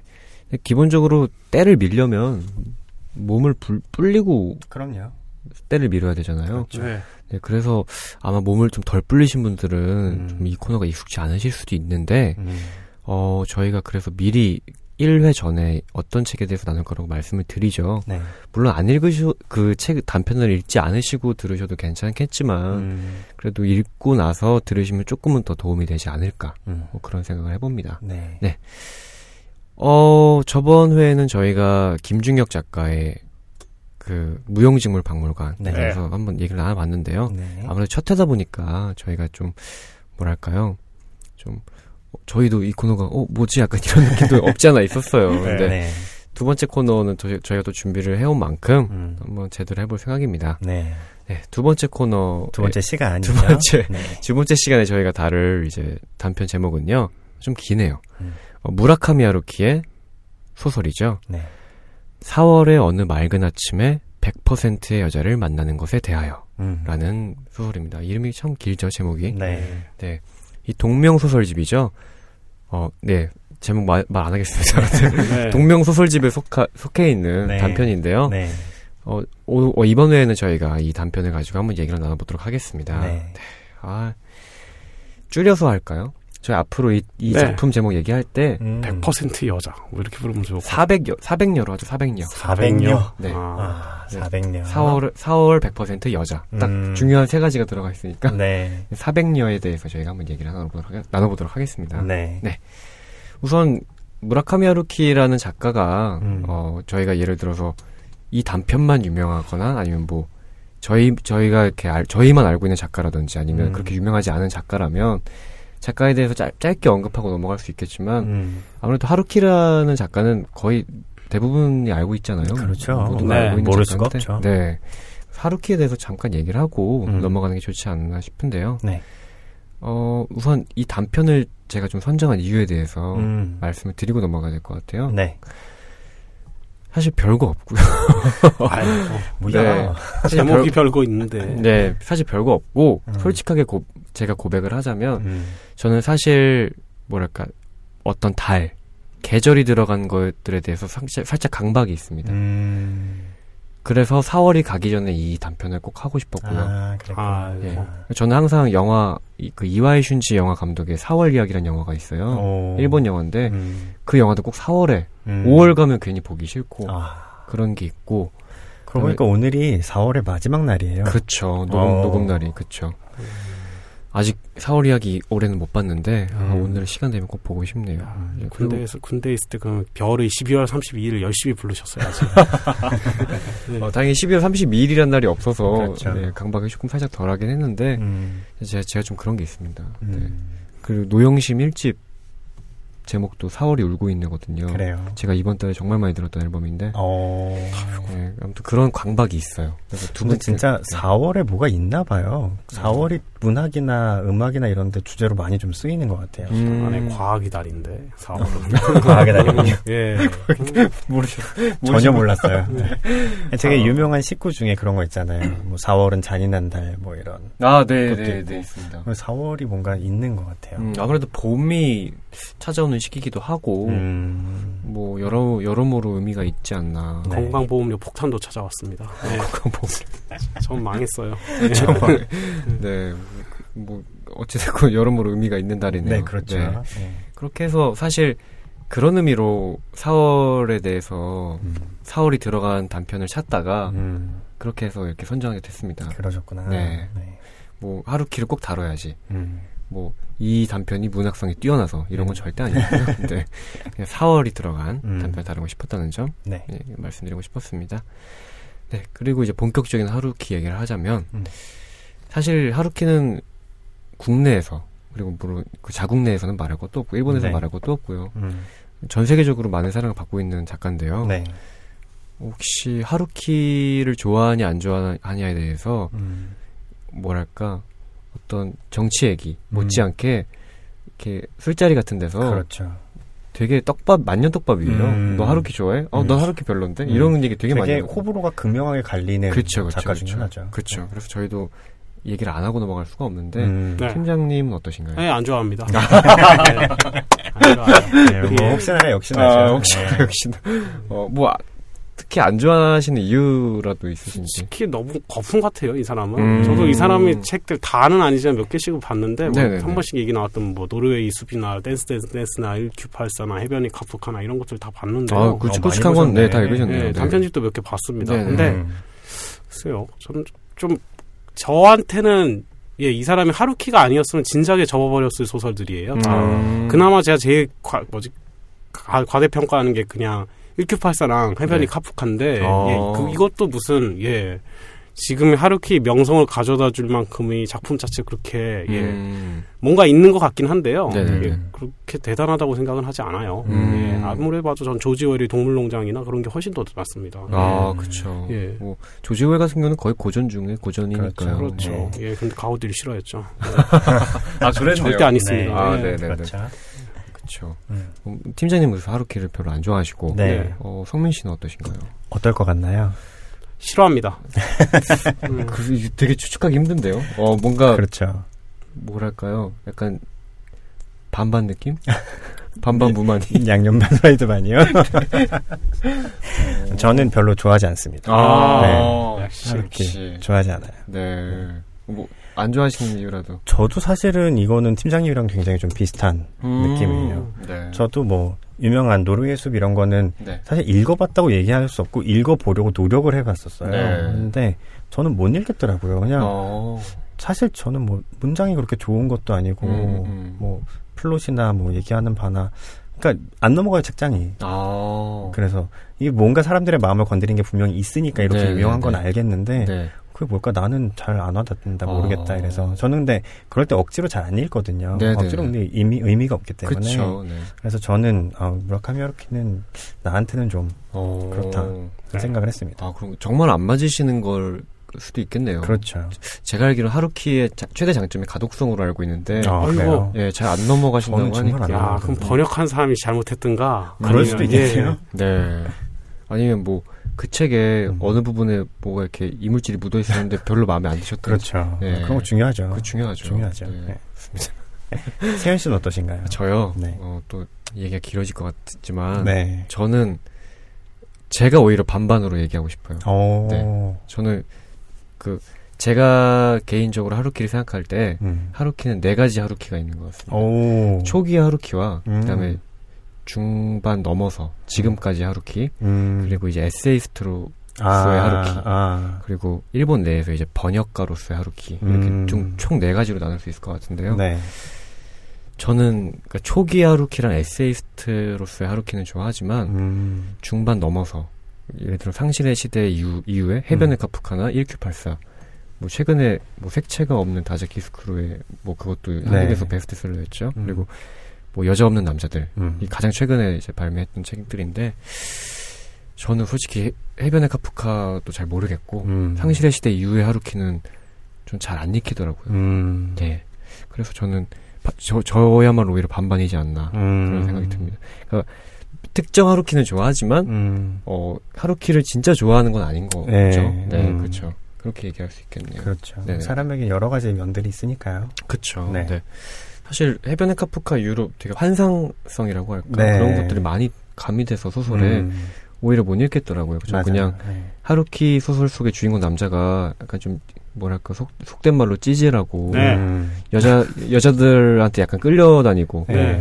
그런 거에 있어서 좀 재미를 전 느꼈거든요. 음. 그런데 항상 관계는 가져요. 그렇죠. 네, 환상에서라도. 네. 맞아요. 예. 음. 그렇, 그렇기 때문에 예. 그렇기 때문에 좋아했던 건 이상하네요. 네, 아무튼 아무튼 근데 그런 부분이 되게 저는 저한테 재밌게 읽혔고 음. 좋았었는데 해변의 카프카 이후로는 그런 부분이 늘 하루키 소설에 들어가 있지만 음. 아 너무 판타지적인 요소들도 들어가 있고 음. 잘 모르겠더라고요. 음. 네 그렇습니다. 그렇네요. 음. 근데 어떻게 보면 책만 냈다면 네. 국내에서 네. 베스트셀러 음. 막 매번 하루키 신드롬 그렇죠. 막 난리 나잖아요. 음. 네. 제 기억에는 1Q84 발매했을 때 네. 지하철을 타면 한 칸에 꼭 두세 명은 맞아요. 1Q84 들고 있었어요. 네. 네. 제가 알기로 그거 판권 사오는데 진짜 천문학적인 비용이 들었다고. 아, 정말요? 네. 그 정도 들었다고. 와, 굉장하네요. 그 다음부터 이게 안 내려갑니다. 네. 음. 한번 그렇게 아, 한국은 이 정도에 사가는구나. 아, 이런 이런 게 왜 하고 있지? 예. 아, 하루키 얘기니까요. 네, 네 그렇죠. 그렇죠. 네. 네. 그렇습니다. 그렇다면 네. 팀장님 읽어보신 작품 중에 네. 제일 인상 깊었던 작품이 아까 네. 카, 카, 네, 카프카라고 하셨나요? 캐, 카프카랑 1큐84. 1큐84. 음. 그렇군요. 사실 국내에서 가장 많은 읽은 작품이라고 한다면 상실의 시대를 꼽을 수가 있겠는데, 음, 네. 상실의 시대는 읽어보셨죠? 아예 물론이죠. 음. 예, 친구가 거래줘서 읽었는데, 네. 예, 그냥 그랬습니다. 예, 그냥, 음. 그 당시 하, 카루키를 맨 처음에 접했을 때는, 네. 음, 아, 이래서 유명하구나. 이 정도까지는 아니어도, 음. 아, 그래도 괜찮긴 하네. 그런 느낌은 들었었어요. 노래에서 음. 봤을 때. 무슨 얘기인지는 잘 모르겠지만은, 네. 아, 이게 이 사람 스타일이구나. 어. 라는 생각을 들었어요. 음. 물론 저처럼 이상, 이름 없는 사람이 썼으면 바로 기각일 텐데, 그런 음. 예. 그래서, 예, 항상 닭이 먼저냐, 달걀이 먼저냐 그 생각이 좀 들기도 하더라고요. 음. 예, 그러니까 하루키라는 사람이 이렇게 썼구나. 아, 네. 아, 이게 하루키구나. 이게 딱 와닿아지더라고요. 그때는. 음. 예. 그렇죠. 네. 그게 뭔가 팀장님 그 책을 처음 읽으셨을 때가 대학생 시절 네, 대학교 음. 2학년에서 3학년 넘어갈 때였을 거예요 아마. 그렇군요. 네. 그 대학생 저도 대학교 고등학교 졸업하고 하루키를 접했는데 네. 어. 왜일까요? 20대 초반이 하루키와의 감성과 맞닿아 있는 뭐가 있는 것 어, 같아요. 어, 그러게요. 생각해 보니까. 음, 아, 저는 사실 네. 20대 후반 와서는 하루키를 음. 거의 안 읽거든요. 그렇죠. 예. 음. 그 특정한 네. 20대 초반을 건드리는 감성이 분명히 책에 있는 것 같아요. 맞아요. 네. 아, 생각해보니까 그렇다. 일단 네. 주인공이 네. 그 나이대예요. 노르웨이 숲이랑 아, 일, 그쵸, 그 그쵸. 뭐지 음. 해변이 카프카는 그쵸, 네. 그쵸, 예, 1Q84도 완전히 자유로울 수가 없는 게 네. 어차피 유년 시절에서 단절돼 있는 과거 그리고 음. 바로 성인이에요. 음. 그러니까 그걸 계속 반추하게 되거든요. 그렇기 그렇죠. 때문에 대학생이 그 공란을 채우기 때문에 음. 계속 생각을 할 수밖에 없습니다. 그렇죠. 예. 그렇구나. 근데 그것도 좀 대단한 것 같은 게 그쵸. 하루키 씨는 글을 쓰시면서 어쨌든 늙어가실 거 아니에요. 그렇죠. 나이를 드실 텐데 음. 네. 그럼에도 이제 20대 감성을 유지하면서 음. 계속 그렇게 같은 식으로 글을 쓴다는 것도 맞아요. 그것도 나름 어떻게 보면 재능이라면 재능이잖아요. 재능이죠, 확실히. 네. 네. 어, 성민 씨는 언제 접하셨나요? 저도 대학생, 대학생 시절에 때? 예, 읽었었어요. 그때 어떤 책들? 저도 이제 노르웨이 숲 읽었었는데 음. 상실의 시대 음. 읽었었는데 근데 대학생 시절이 워낙 오래전이라 그때도 억지로 억지로 읽었기 억지로, 때문에 아, 아. 뭐 중간에 그냥 아, 안 읽혀서 덮으시고 예, 네. 그랬기 때문에 인상적이었던 것들은 몇 가지 있어요. 약간 뭐랄까 뭔가에 탐닉하는 것 같은 느낌이 음. 좀 있었고 어. 어, 음악 자주 나왔었고 음악 자주 나왔죠. 네, 네. 그런 성적인 거를 네. 그래도 많이 저속하지는 않게 아. 표현하는 이런 능력이 있구나. 음. 근데 항상 들어가는구나. 아. 굉장히 중요한 테마구나 이 사람. 네. 네. 그런 것들이 좀 보이긴 했었습니다. 음, 네. 그렇군요. 그러니까요. 아주머니도 용, 예외 없고 음. 심지어 아직 중학생이네 여자애한테 마저 음. 예 그러니 아니 죄송합니다 이게 전파법에 아직 저촉이 안 되죠. 네. 예. 네. 하여튼 예. 아 그래도 얼마 전에 그 장동민 용달센 사건이 있기 음, 때문에 네. 저희도 나중에 언젠가 유명해질지도 모르잖아요. 그렇죠. 조심 예. 조심해야 될 것 같습니다. 네. 괜찮습니다. 근데 이 사람은 가상 인물이기 때문에 그렇죠, 그렇죠. 네. 저희 어차피 문학에 대해서 얘기하고 있으니까 그렇죠. 네. 네. 그렇습니다. 근데 성민 씨 얘기 듣다 보니까 그런 음. 것 같아요. 음. 중고등학교 때, 초등학교, 중학교, 고등학교 때 남자애들끼리 서로 성에 대해서 음. 호기심 왕성할 때고 그치. 어떻게 보면 조금 저속하다 지금 생각하면 저속하다 싶을 정도로 막 장난도 치고 하잖아요. 그렇죠. 서로 막 야한 얘기도 농담도 네. 많이 하고 네.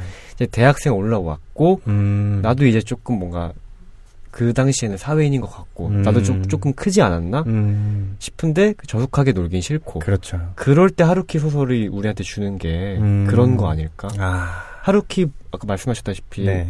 성에 대한 묘사가 나오지만 되게 담담하게 음. 저속하지 않게 음. 되게 쉽게 네. 써져 있잖아요. 그렇죠. 그런 것들이 어떤 20대 초반에 우리 우리에게 음. 어 이거 조금 멋스러운데 멋진데 음. 이런 느낌을 불러일으켜서 읽게 되는 게 아닌가 아. 하는 생각을 해봤습니다. 아, 여러분 세현 씨의 이야기를 한마디로 정리하면 이겁니다. 야해서 보는 거예요. 아이고 괜찮아. 이제 이해가 되네. 예. 딱딱 알아들으시겠죠? 네. 세현 씨는 야해서 보셨답니다. 아, 뭐 그런 건 아니고. 예, 아, 그러니까 그런 거죠. 네. 중고등학교 때 다 떼고, 음. 아, 이제 뭘 하지? 그런데, 어, 이거 고급진 야함인데? 보는 거죠. 네, 아예, 네. 예, 이렇게 자폭하는 거죠. 네, 그럼요. 네, 네, 그렇습니다. 저는 사실, 제가 초기 하루키와 에세이스트 하루키 얘기를 했- 왜 했냐면, 음. 제가 하루키 작품을 다른 사람들과 좀 비슷하게 상실의 시대부터 읽거나 카프카부터 읽은 게 아니라, 아. 하루키 데뷔작, 바람의 노래를 들어라부터 읽었거든요. 음. 저는 그래서 하루키의 극 초기에 쓰였던 글부터 접했기 때문에 어. 저는 그게 너무 좋았고 어. 그래서 상실의 시도도 솔직히 덜 잘 안 읽혔어요. 음. 네, 상실의 시- 상실의 시도 물론 재밌었지만 음. 데뷔작만한 하루키 글은 제가 아직까지도 못 본 것 같고 그렇구나. 그러니까 저한테 너무나 그게 깊게 인상이 남은 거죠. 그렇죠. 하루키 하면 그 작품 그쵸. 딱 생각이 나는 거죠. 어, 그러니까 뭐 예를 들어서 비유를 하자면 음. 현진영의 흐린 기억 속의 그댈 듣고 그렇죠. 그 뒤에 현진영이 어떤 노래를 내도 네. 별로 그냥 그쵸. 안 들리는 거죠. 음. 뭐 그런 느낌이 아닐까요? 음. 네, 비유가 좀 그랬죠. 아, 괜찮은데요? 올드했죠. 네. 살짝. 아, 네, 그렇습니다. 그렇게 해서 저는 이제 하루키 초기 작품을 읽- 읽었던 것 같은데, 네. 하루키 작품에 대한 특징 음. 좀몇 개 얘기하고 넘어가야 될 것 같아요. 음. 네. 팀장님 하루키 작품의 특징에 대해서 어떤 게 있다고 음, 생각하시나요? 되게 몽환적이고요. 음. 음. 하루키에 대해서 제가 확실하게 이 사람은 이거만큼은 대단하다. 거의 최고 수준이라고 생각하는 게 디테일이에요. 음. 기가 막힙니다. 음. 배경적 지식 이런 것들이 엄청나게 뭐 디테일 짜여 무슨 추리 소설처럼 짜여 있다기보다는 네. 음. 물론 그런 것도 기본 이상을 하고 있어요. 음. 근데 배경 시대 설정부터 시작을 해서 음. 그거를 자기만의 세계로 끌어들일 때 마치 벽돌을 쌓듯이 촘촘하게 음. 쌓여요 디테일. 맞아요. 예, 네. 그렇기 때문에 그 현실과 환상에서 싹 들어가는 게 음. 어 마치 어 나 잠 안 들 거야, 잠 안 들 거야 하면 잠이 별로 안 오잖아요. 음. 근데 음. 이게 그, 놓, 그 넣는 그 벽돌 하나하나의 디테일이 네. 음. 진짜 촘촘해요. 이렇게 음. 촘촘한 사람이 별로 못 봤어요, 저는. 그래서 어. 자기도 모르는 사이에 네. 자연스럽게 끌려가고 하루키 그 환상의 세계로 음. 다시 현실로 돌아오고 이게 자유자재가 됩니다. 이게 한 아. 번 길이 뚫리게 되면은 네. 그 다음에 그 정도의 디테일이 없다 하더라도 장면 전환이 왔다 갔다 하게 되거든요. 네. 그 능력만큼은 거의 하루키가 최고가 아닐까 생각을 해요. 어. 음. 그렇군요. 네. 하루키에 대한 나름의 극찬을 또 해주시는 네. 그러네요. 예, 네. 근데, 예, 그때 저는 이런 재능 별로 좋아하진 않습니다. 대단하긴 한데요. 네. 뭐 극찬은 극찬이고 취향은 예, 취향이니까. 저는 그러니까요. 골직구를 좋아하기 때문에 네. 네, 그렇죠. 내가 별로 좋아하진 않지만 이런 건 칭찬해주마. 아, 이런 그쵸. 느낌. 인정을 해야죠. 네, 확실히 잘하는 건. 예. 네, 근데 진짜 그런 디테일이라고나 할까요? 하루키 월드라고 하죠. 네. 하루키 작품 세계관들이 딱 이건 한, 한 문단만 읽어도 아, 하루키가 쓴 글이구나 그렇죠. 할 네. 만큼 특유의 그런 느낌이 있거든요. 음. 네. 그런 거 확실히 잘 구축하는 네. 것 같습니다. 맞아요. 예, 마치 그렇죠. 바둑을 상대로 때 고수랑 상대했던 그 느낌 있잖아요. 어 여기 왜 무슨 수를 뒀지? 이런 식으로 쭉 음. 가는데 그게 어느 정도 정신 차려 보게 되면은 음. 예 하나의 진짜 집을 만들어 버리는 거거든요. 그쵸. 음. 예, 저는 거의 오목두주시 이걸 먹어야지 이러고 있었는데 음. 예, 그 능력만큼은 대단한 것 같아요. 그렇죠. 약간 하루키 작품 세계관은 약간 초고추장 같은 거죠. 예. 초고추장이요. 아, 네. 그게 빨려 들어가요. 그러니까 회를 찍어 먹어도 초고추장 맛이고 아. 회 초고추장에는 뭐 지우개를 찍어 먹어도 초고추장 맛이잖아요. 먹어보셨어요? 아니요. 아니요. 그냥 비유를 하자면. 뭐 약간 무리수를 둔것 같기도 네, 하고. 그뭐 그런 거죠. 그러니까 그 하루키 세계에 뭐가 들어가도 하루키스럽게 음. 나온다는 말을 하고 싶었던 건데. 예, 무슨 이야기인지 알겠는데, 네. 네. 갑자기 무슨 지우개 먹는 남자 이런 소설 제목 이런 게 생각이 나는데. 어, 이토준지 만화 이름 같은데. 네, 그렇죠. 지우개 드시지 마시고요. 네. 큰일 납니다. 네. 성민 씨는 하루키 작품에 대한 특징 뭐 말씀? 몇 네, 가지? 저도 뭐 아까 얘기 드렸던 뭐 성에 대한 거나 음악에 대한 뭐 굉장한 조예 뭐 아. 이런 것들도 있는데 사실 그런 것들 다 좀 접어두고 하루키는 진짜 특유의 분위기가 있어요. 아. 그거 하나가 다 설명해 준 것 같은데 네. 그걸 딱 뭐다라고 얘기하기는 되게 어렵고 그쵸. 그냥 아 이건 하루키네 음. 이런 분위기가 딱 있어요. 예. 그쵸. 그게 굉장한 특징인 것 같고 그쵸, 그쵸. 또 그런 게 이제 굉장히 롱런하고 사람들에게 화, 사랑을 많이 받는 그쵸. 원동력이 아닌가 하는 생각이 딱 들어요. 사실 그렇습니다. 잠깐 홍보하자면 박민규 작가도 딱 읽으면 아 이거 박민규네 이런 생각 딱 듭니다. 음. 네. 아 정말 성민 씨의 박민규 사랑은 네. 네 그치. 네 그쵸. 근데 그것 그거 그 하나가 정말 대단한 재능이에요. 그렇죠. 사실. 그게 정말 네. 대단하죠. 정말 네. 그렇죠. 저도 하루키 작품을 이렇게 이번 방송 준비하면서 음. 읽었던 작품들도 쭉 한번 다시 봤는데 네. 그런 것 같습니다. 하루키가 스스로도 이런 말을 했어요. 자기 작품에 늘 세 가지 반복되는 플롯이 있다. 음. 그게 뭐냐면 첫째는 뭔가를 잃어버리고 음. 두 번째는 찾고 음. 세 번째는 발견하고 끝. 음. 이게 이 세 가지가 항상 음. 모든 소설의 플롯이 다 들어가 있거든요. 아. 그래서 항상 뭔가 주인공 상실에 있고 음. 그 부분을 채우 메우려고 하고 음. 여자를 만나고 음. 이런 게 항상 반복되다 보니까 음. 그것도 나름의 하루키 world를 구축하는 하나의 그렇죠. 방법이겠죠. 음. 네 그런 것들이 있는 것 같고 음. 어 이제는 양억관 번역가님이 해주신 네. 말이 있는데 저는 이 문장을 읽고 아 하루키 world가 이거지 했던 문장이 있어서 한번 가지고 와봤는데요. 네. 하루키 작품의 특징은 환상의 세계와 현실 세계를 병치시켜서 서술을 합니다. 네.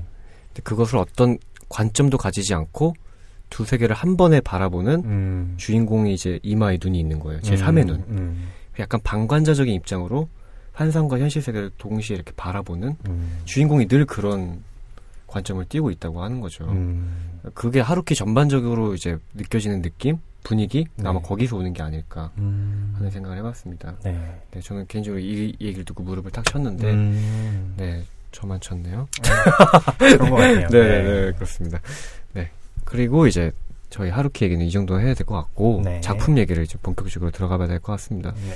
일단 이 단편 같은 경우에는 이제 2009년 문학사상사에서 출간된 동명의 소설집에 수록된 작품입니다. 음. 어, 이 소설집은 원래 이제 일본의 자국에서 1983년에 이제 출간된 소설집 캥거루 날씨라는 소설집을 음. 재구성해서 이제 한국에서 아. 네, 이름만 바꿔서 음. 재출간하게 된 것이죠. 음.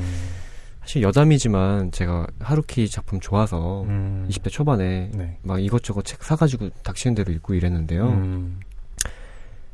하루키 전집이 좀 나왔으면 좋겠어요. 음. 왜냐면 같은 단편집인데 제목만 바꿔서 나오다 보니까 아. 어 이거 내가 안 읽었던 단편인 것 같은데 하고 사서 집에 와서 보면은 있던 거야. 뭐 후반부로 갈수록 어디서 많이 봤는데 하고 보면은 이제 다른 책장에 꽂혀 있는 다른 책인 거예요. 아. 제목만 바뀌어서 나온 거예요. 아. 그런 것들이 한 국내에 굉장히 많습니다. 음. 제목만 바뀌어서 단편집이 제가 알기로 거의 뭐 3, 40정 되는데 아. 다 거의 비슷한 겹치는 단편들이 되게 많고 음. 주의하셔야 될 것 같습니다. 네. 네. 그리고 이제 단편 이 단편에 대해서 저희가 다룰 400여 네. 단편에 대해서 저희 셋이 이제 좀 얘기 나누기 전에 음. 블로그 각 블로거님들이 음. 이 단편을 읽고 어떤 반응을 좀 남겨주셨나 궁금해서 음. 네. 몇개 가져와 봤는데요. 별건 없었습니다. 네. 그 A 블로거님은 이렇게 말씀하셨어요. 아, 하루키 책은 상실의 시대만 좋다. 음. 아, 솔직히 다른 소설들은 다 상실의 시대 복사판 같고, 네. 에세이 같은 경우는 돈을 벌기 위해 마감에 쫓겨 쓴 듯한 느낌이 든다. 음. 라고 남겨주셨고요. 그런 평들도 항상 있죠. 항상 그렇죠. 자기 표절을 하는 작가다. 아, 이런 있죠, 있죠. 예, 이야기가 항상 있어요. 그렇죠, 그렇죠. 네. 뭐 그렇죠. 근데 에세이에 대한 이야기는 약간 그런 게 원래 정말 좋은 글은 마감에 쫓겨서 나옵니다. 이게 나쁜 게 아니고요. 네, 영감의 원천 데드라인이라고. 그럼요. 네, 그렇습니다. 그리고 비블로거님은 아 사랑은 타이밍이네. 음. 라는 말씀해 주셨어요. 음. 저희 단편 이따 소개해 드릴 텐데. 네. 사랑은 타이밍 타이밍이죠. 네. 예. 그리고 C블로거님 같은 경우는 하, 이 주인공 두 남녀가 서로에 대한 확신이 있고 음. 관계를 지속시켜 나갔으면 중간 소년 소녀에게 나오잖아요. 네네. 그 부분에서 음. 좀 아쉬워하셨던 것 같아요. 음. 네. 그랬으면 이런 글이 못 나왔겠. 그쵸. 그쵸. 네. 사실은 어떤 그냥 어떤 일종의 여운 같은 걸 모티브로 쓴 소설인 것 같고 음. 대체적으로 블로그에 이제 써, 써 있는 이제 쓰여 있는 그 리뷰들을 보니까 네. 되게 모호하다라는 음. 그 반응들이 대부분이었습니다. 네, 모호하죠, 사실. 네, 네. 그렇죠. 그게 하루 키고요. 그렇죠. 네. 네. 그래서 오늘 이제 이런 단편에 대해서 음. 얘기를 나눠볼 텐데요. 어떻게 스토리에 대해서 제가 간단하게 좀 네. 사실 스토리가 거의 없죠. 스토리가 없어요. 네, 이거는. 네. 네. 그냥 어떤 짧게 얘기하면 네. 한 남자가 음. 4월 어느 날 맑은 아침에 음. 하라주쿠 뒷, 뒷골, 뒷골목 걷고 있습니다. 네. 맞은편에서 여자가 와요. 그렇죠. 마음에 드는 거예요. 그렇죠. 네. 어, 100% 같은데? 음. 근데, 어, 저 여자한테 무슨 말을 걸지? 음. 하다가, 아, 뭐 어떻게 말을 걸면 좋을까 하다가, 음. 막 갑자기 자기가 망상을 펼치죠. 그렇죠. 하면서, 아, 이렇게 말했으면 참 좋았을 텐데. 하고 하고, 뭐, 그렇게라도 말을 걸어볼 걸 음. 하고 그냥 마무리되는 그렇죠. 거죠. 그렇게 끝나요. 네. 별 얘기 아닌데. 그냥 네. 남녀가 스쳐가는 얘기고, 그렇죠. 이 여자가 100%일 수도 있겠다라고 음. 혼자 생각하는 거죠. 네. 사실 남자들 그런 생각 좀 많이 하지 않나요? 아유, 어떻게. 많이 하시나요? 아유, 전 그런 사람 못 봤는데. 어. 예. 음, 그렇구나. 네, 그냥 어, 괜찮네. 괜찮게 보면 다 괜찮아가지고. 그렇죠. 이게 그런 거죠. 네, 수량을 따질 필요가 없어요. 음. 네. 저는 제 아는 지인은 지하철 탔는데 음. 지하철 내릴 때쯤에 문 옆에 서 있던 여자분이 너무 마음에 드는 거예요. 오. 아, 저 여자 진짜 내 완벽한 이상형이다. 아. 말을 걸까 말까, 걸까 아. 말까 망설이다가 음. 내렸어요. 음. 내리고 나서 여자분은 반대 방향 이게 계단 다른 출구 나가시는 거예요. 아.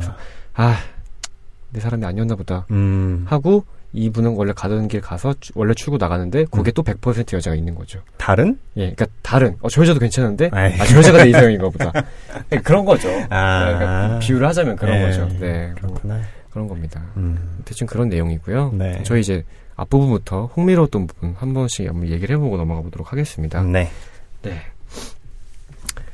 일단 4월의 맑은 아침에 100% 여자가 스쳐가죠. 네. 네. 뭐 혹시 팀장- 저는 네. 네. 일단은 100%라는 말을 왜 썼을까? 음. 여기서부터 약간 음, 좀 그랬어요. 음, 뭐 완벽한 여자라는 의미일 텐데 네네네. 하필 100%라는 이야기를 왜 썼을까 하는 생각이 좀 음, 들었고 네. 그리고 뒤에 보면 이제 소년 소녀가 100% 서로를 100%라고 느끼는 장면에서 그렇죠. 뭐 똑같은 이런 얘기가 나오거든요. 음. 나랑 똑같은 소년 소녀가 어디에 존재할 거야. 음. 그러면서 그걸 100%라고 얘기하는 그게 있는데 네. 음. 그게 약간 처음에 음. 흥미로웠던 부분이었어요. 아, 100%가 그럼 없다고 선미 씨는 생각하시는 건가요? 저는 100%는 말을 걸기 전까지만 있다고 생각해요. 아. 그래서 여기서도 이 여자가 100% 여자로 남을 수 있었던 건 하루키가 결국 하루키는 아니죠. 이 소설의 화자가 네. 망설이다가 그냥 지나갔기 때문에 100% 여자로 남을 수 있었던 거예요. 음. 그걸 알 수 있는 이유가 뭐냐면 네. 처음에 보면 그 여자가 어떻게 생겼는지 절대 기억할 수 없다라고 나오거든요. 네, 네, 네. 절대 기억할 수 없다는 기억하면 안 된다는 얘기예요. 아. 사실은. 네, 저는 그렇게 봤습니다. 아, 오히려 말을 걸지 않았기 때문에 100%로 남을 수 있었다. 그렇죠. 그리고 기억이 뚜렷하지 않기 때문에 100% 여자인 거고. 음. 더더욱. 아, 그럴 수도 있겠네요. 그거는 이제 약간 이제 플라톤의 이데아론이랑 비슷하게 네. 어딘가에 이상적으로만 존재하는 여자인 거죠. 실제 하는 음. 여자는 아닌 거지. 그렇기 때문에 누군가한테 어떤 여자였는지 제대로 설명도 못 그런 거죠. 그런 네. 거죠. 네. 아. 구체화할 수 없는 거지. 아, 그럴 수도 있겠네요. 플라톤의 이야기를 좀 더 얘기하자면 이런 거예요.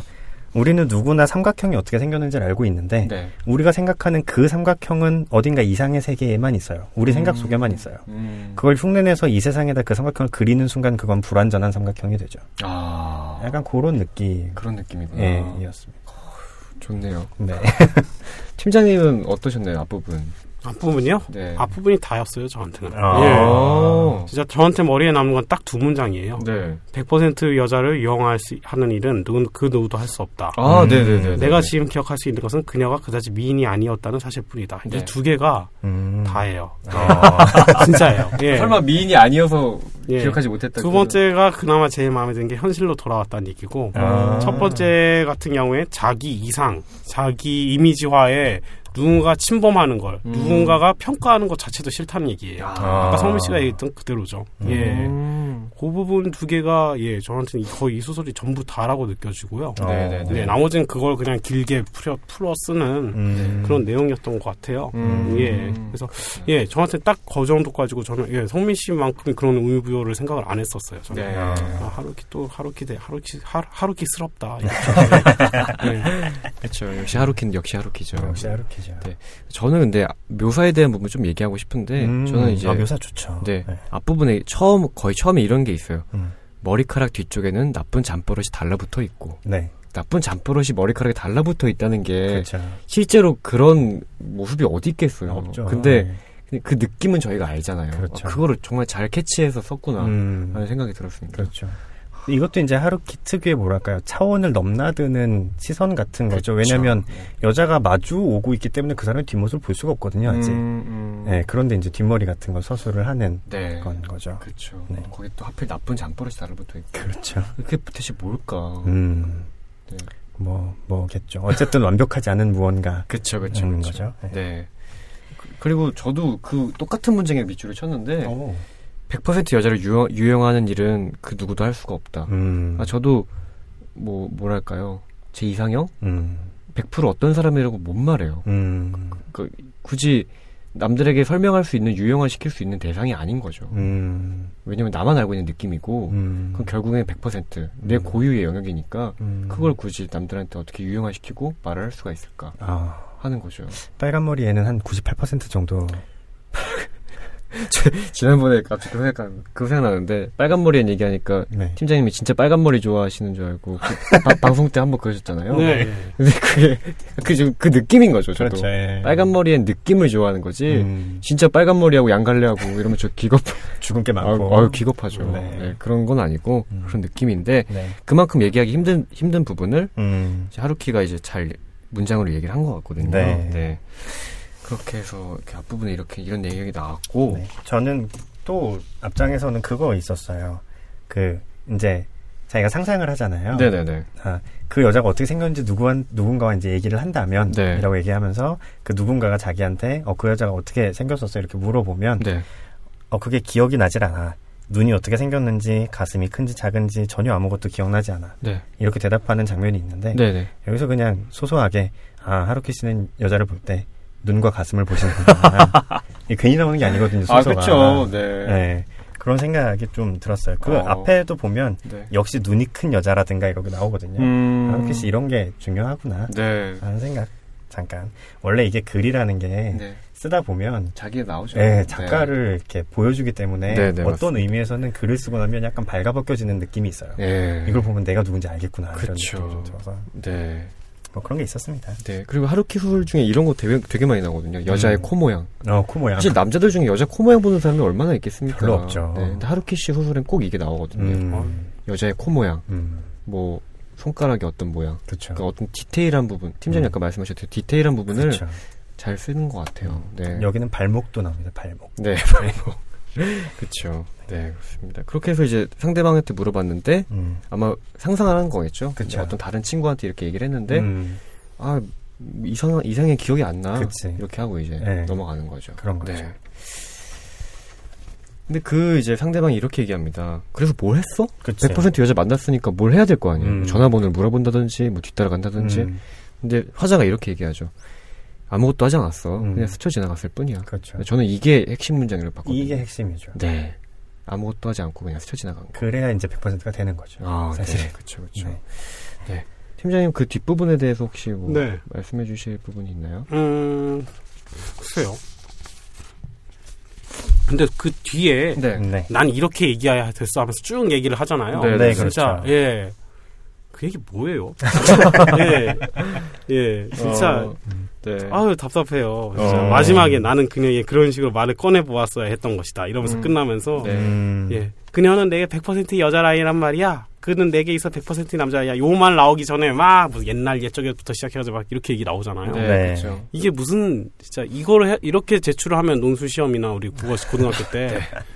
진짜 학부모 불려와요. 네, 그렇죠. 네, 네, 진짜 이건 하루 키니까 이런 엄청난 무리수를 두고 하루 키니까 솔직히 말하면 네. 욕을 못 하고 있는 건데 제가 음. 예, 이거는 예, 하, 정말 무리수였어요. 아 근데 예. 뭐 지난번에 말씀드렸지만 예. 아, 천하의 하루키라도 욕하실 수 있어요. 네, 그렇죠. 네, 얼마든지. 아, 욕을 할 수, 적당한 형용사가 떠오르질 않아요. 아, 이정 그 정도라서 예, 음. 진짜 아유 진짜. 뭐, 예. 뭐 속된 말로 얘기하면 사실 3분짜리로 얘기할 수 있는 걸 음. 괜히 뭐 30분짜리로 만든 예. 거죠. 아, 네. 예. 저는 개인적으로 작가의 능력이 그거라고 생각해요. 아, 하루키가 네. 아니라 작가라는 사람들은 네. 3분 만에 얘기할 수 있는 건 30분 동안 얘기할 수 있는 사람들이 그렇죠. 작가라고 네. 생각하긴 합니다. 그렇죠. 근데 3분으로 들었을 때그 좋았던 거를 30분을 늘려서 더 안 좋게 만들었다는 건 예. 작가로서 실격이죠. 그러면 실격이죠. 그렇죠. 예. 실격이죠. 실격이죠. 예. 네. 그렇죠. 뭐 예를 들어서 나는 잠에서 깼다 일어났다. 음. 이 문장을 뭐 잠에서 일어났는데 음. 뭐 옆에 베개에 내 머리카락은 몇 개가 묻어 있었고 음. 그때 내 감정은 어땠고 음. 이렇게 뭐 늘려 쓸 수 있는 게 음. 작가만이 할 수 있는 그럼요. 거죠. 네, 그렇죠. 그 일반 사람들이 하면은 진짜 특히 더구나 팀장이 앞에서 하면은 그렇죠. 뺨 맞죠. 네. 네. 무슨 소리 하시는 그러니까? 그거 얼마나 이제 지루하고 뻔하고 상투적이지 않게 할 수 있느냐가 정말 작가의 거죠. 그렇죠, 그렇죠, 그렇죠. 네. 저는 이제 그러고 이제 지나치면서 그러잖아요. 이제 이 여자랑 잘 되면 어떨까 하는 상상을 잠깐 해요. 네, 맞습니다. 이걸 잠깐 하는데 네. 어 뭐 그래서 이제 얘기를 하면 네.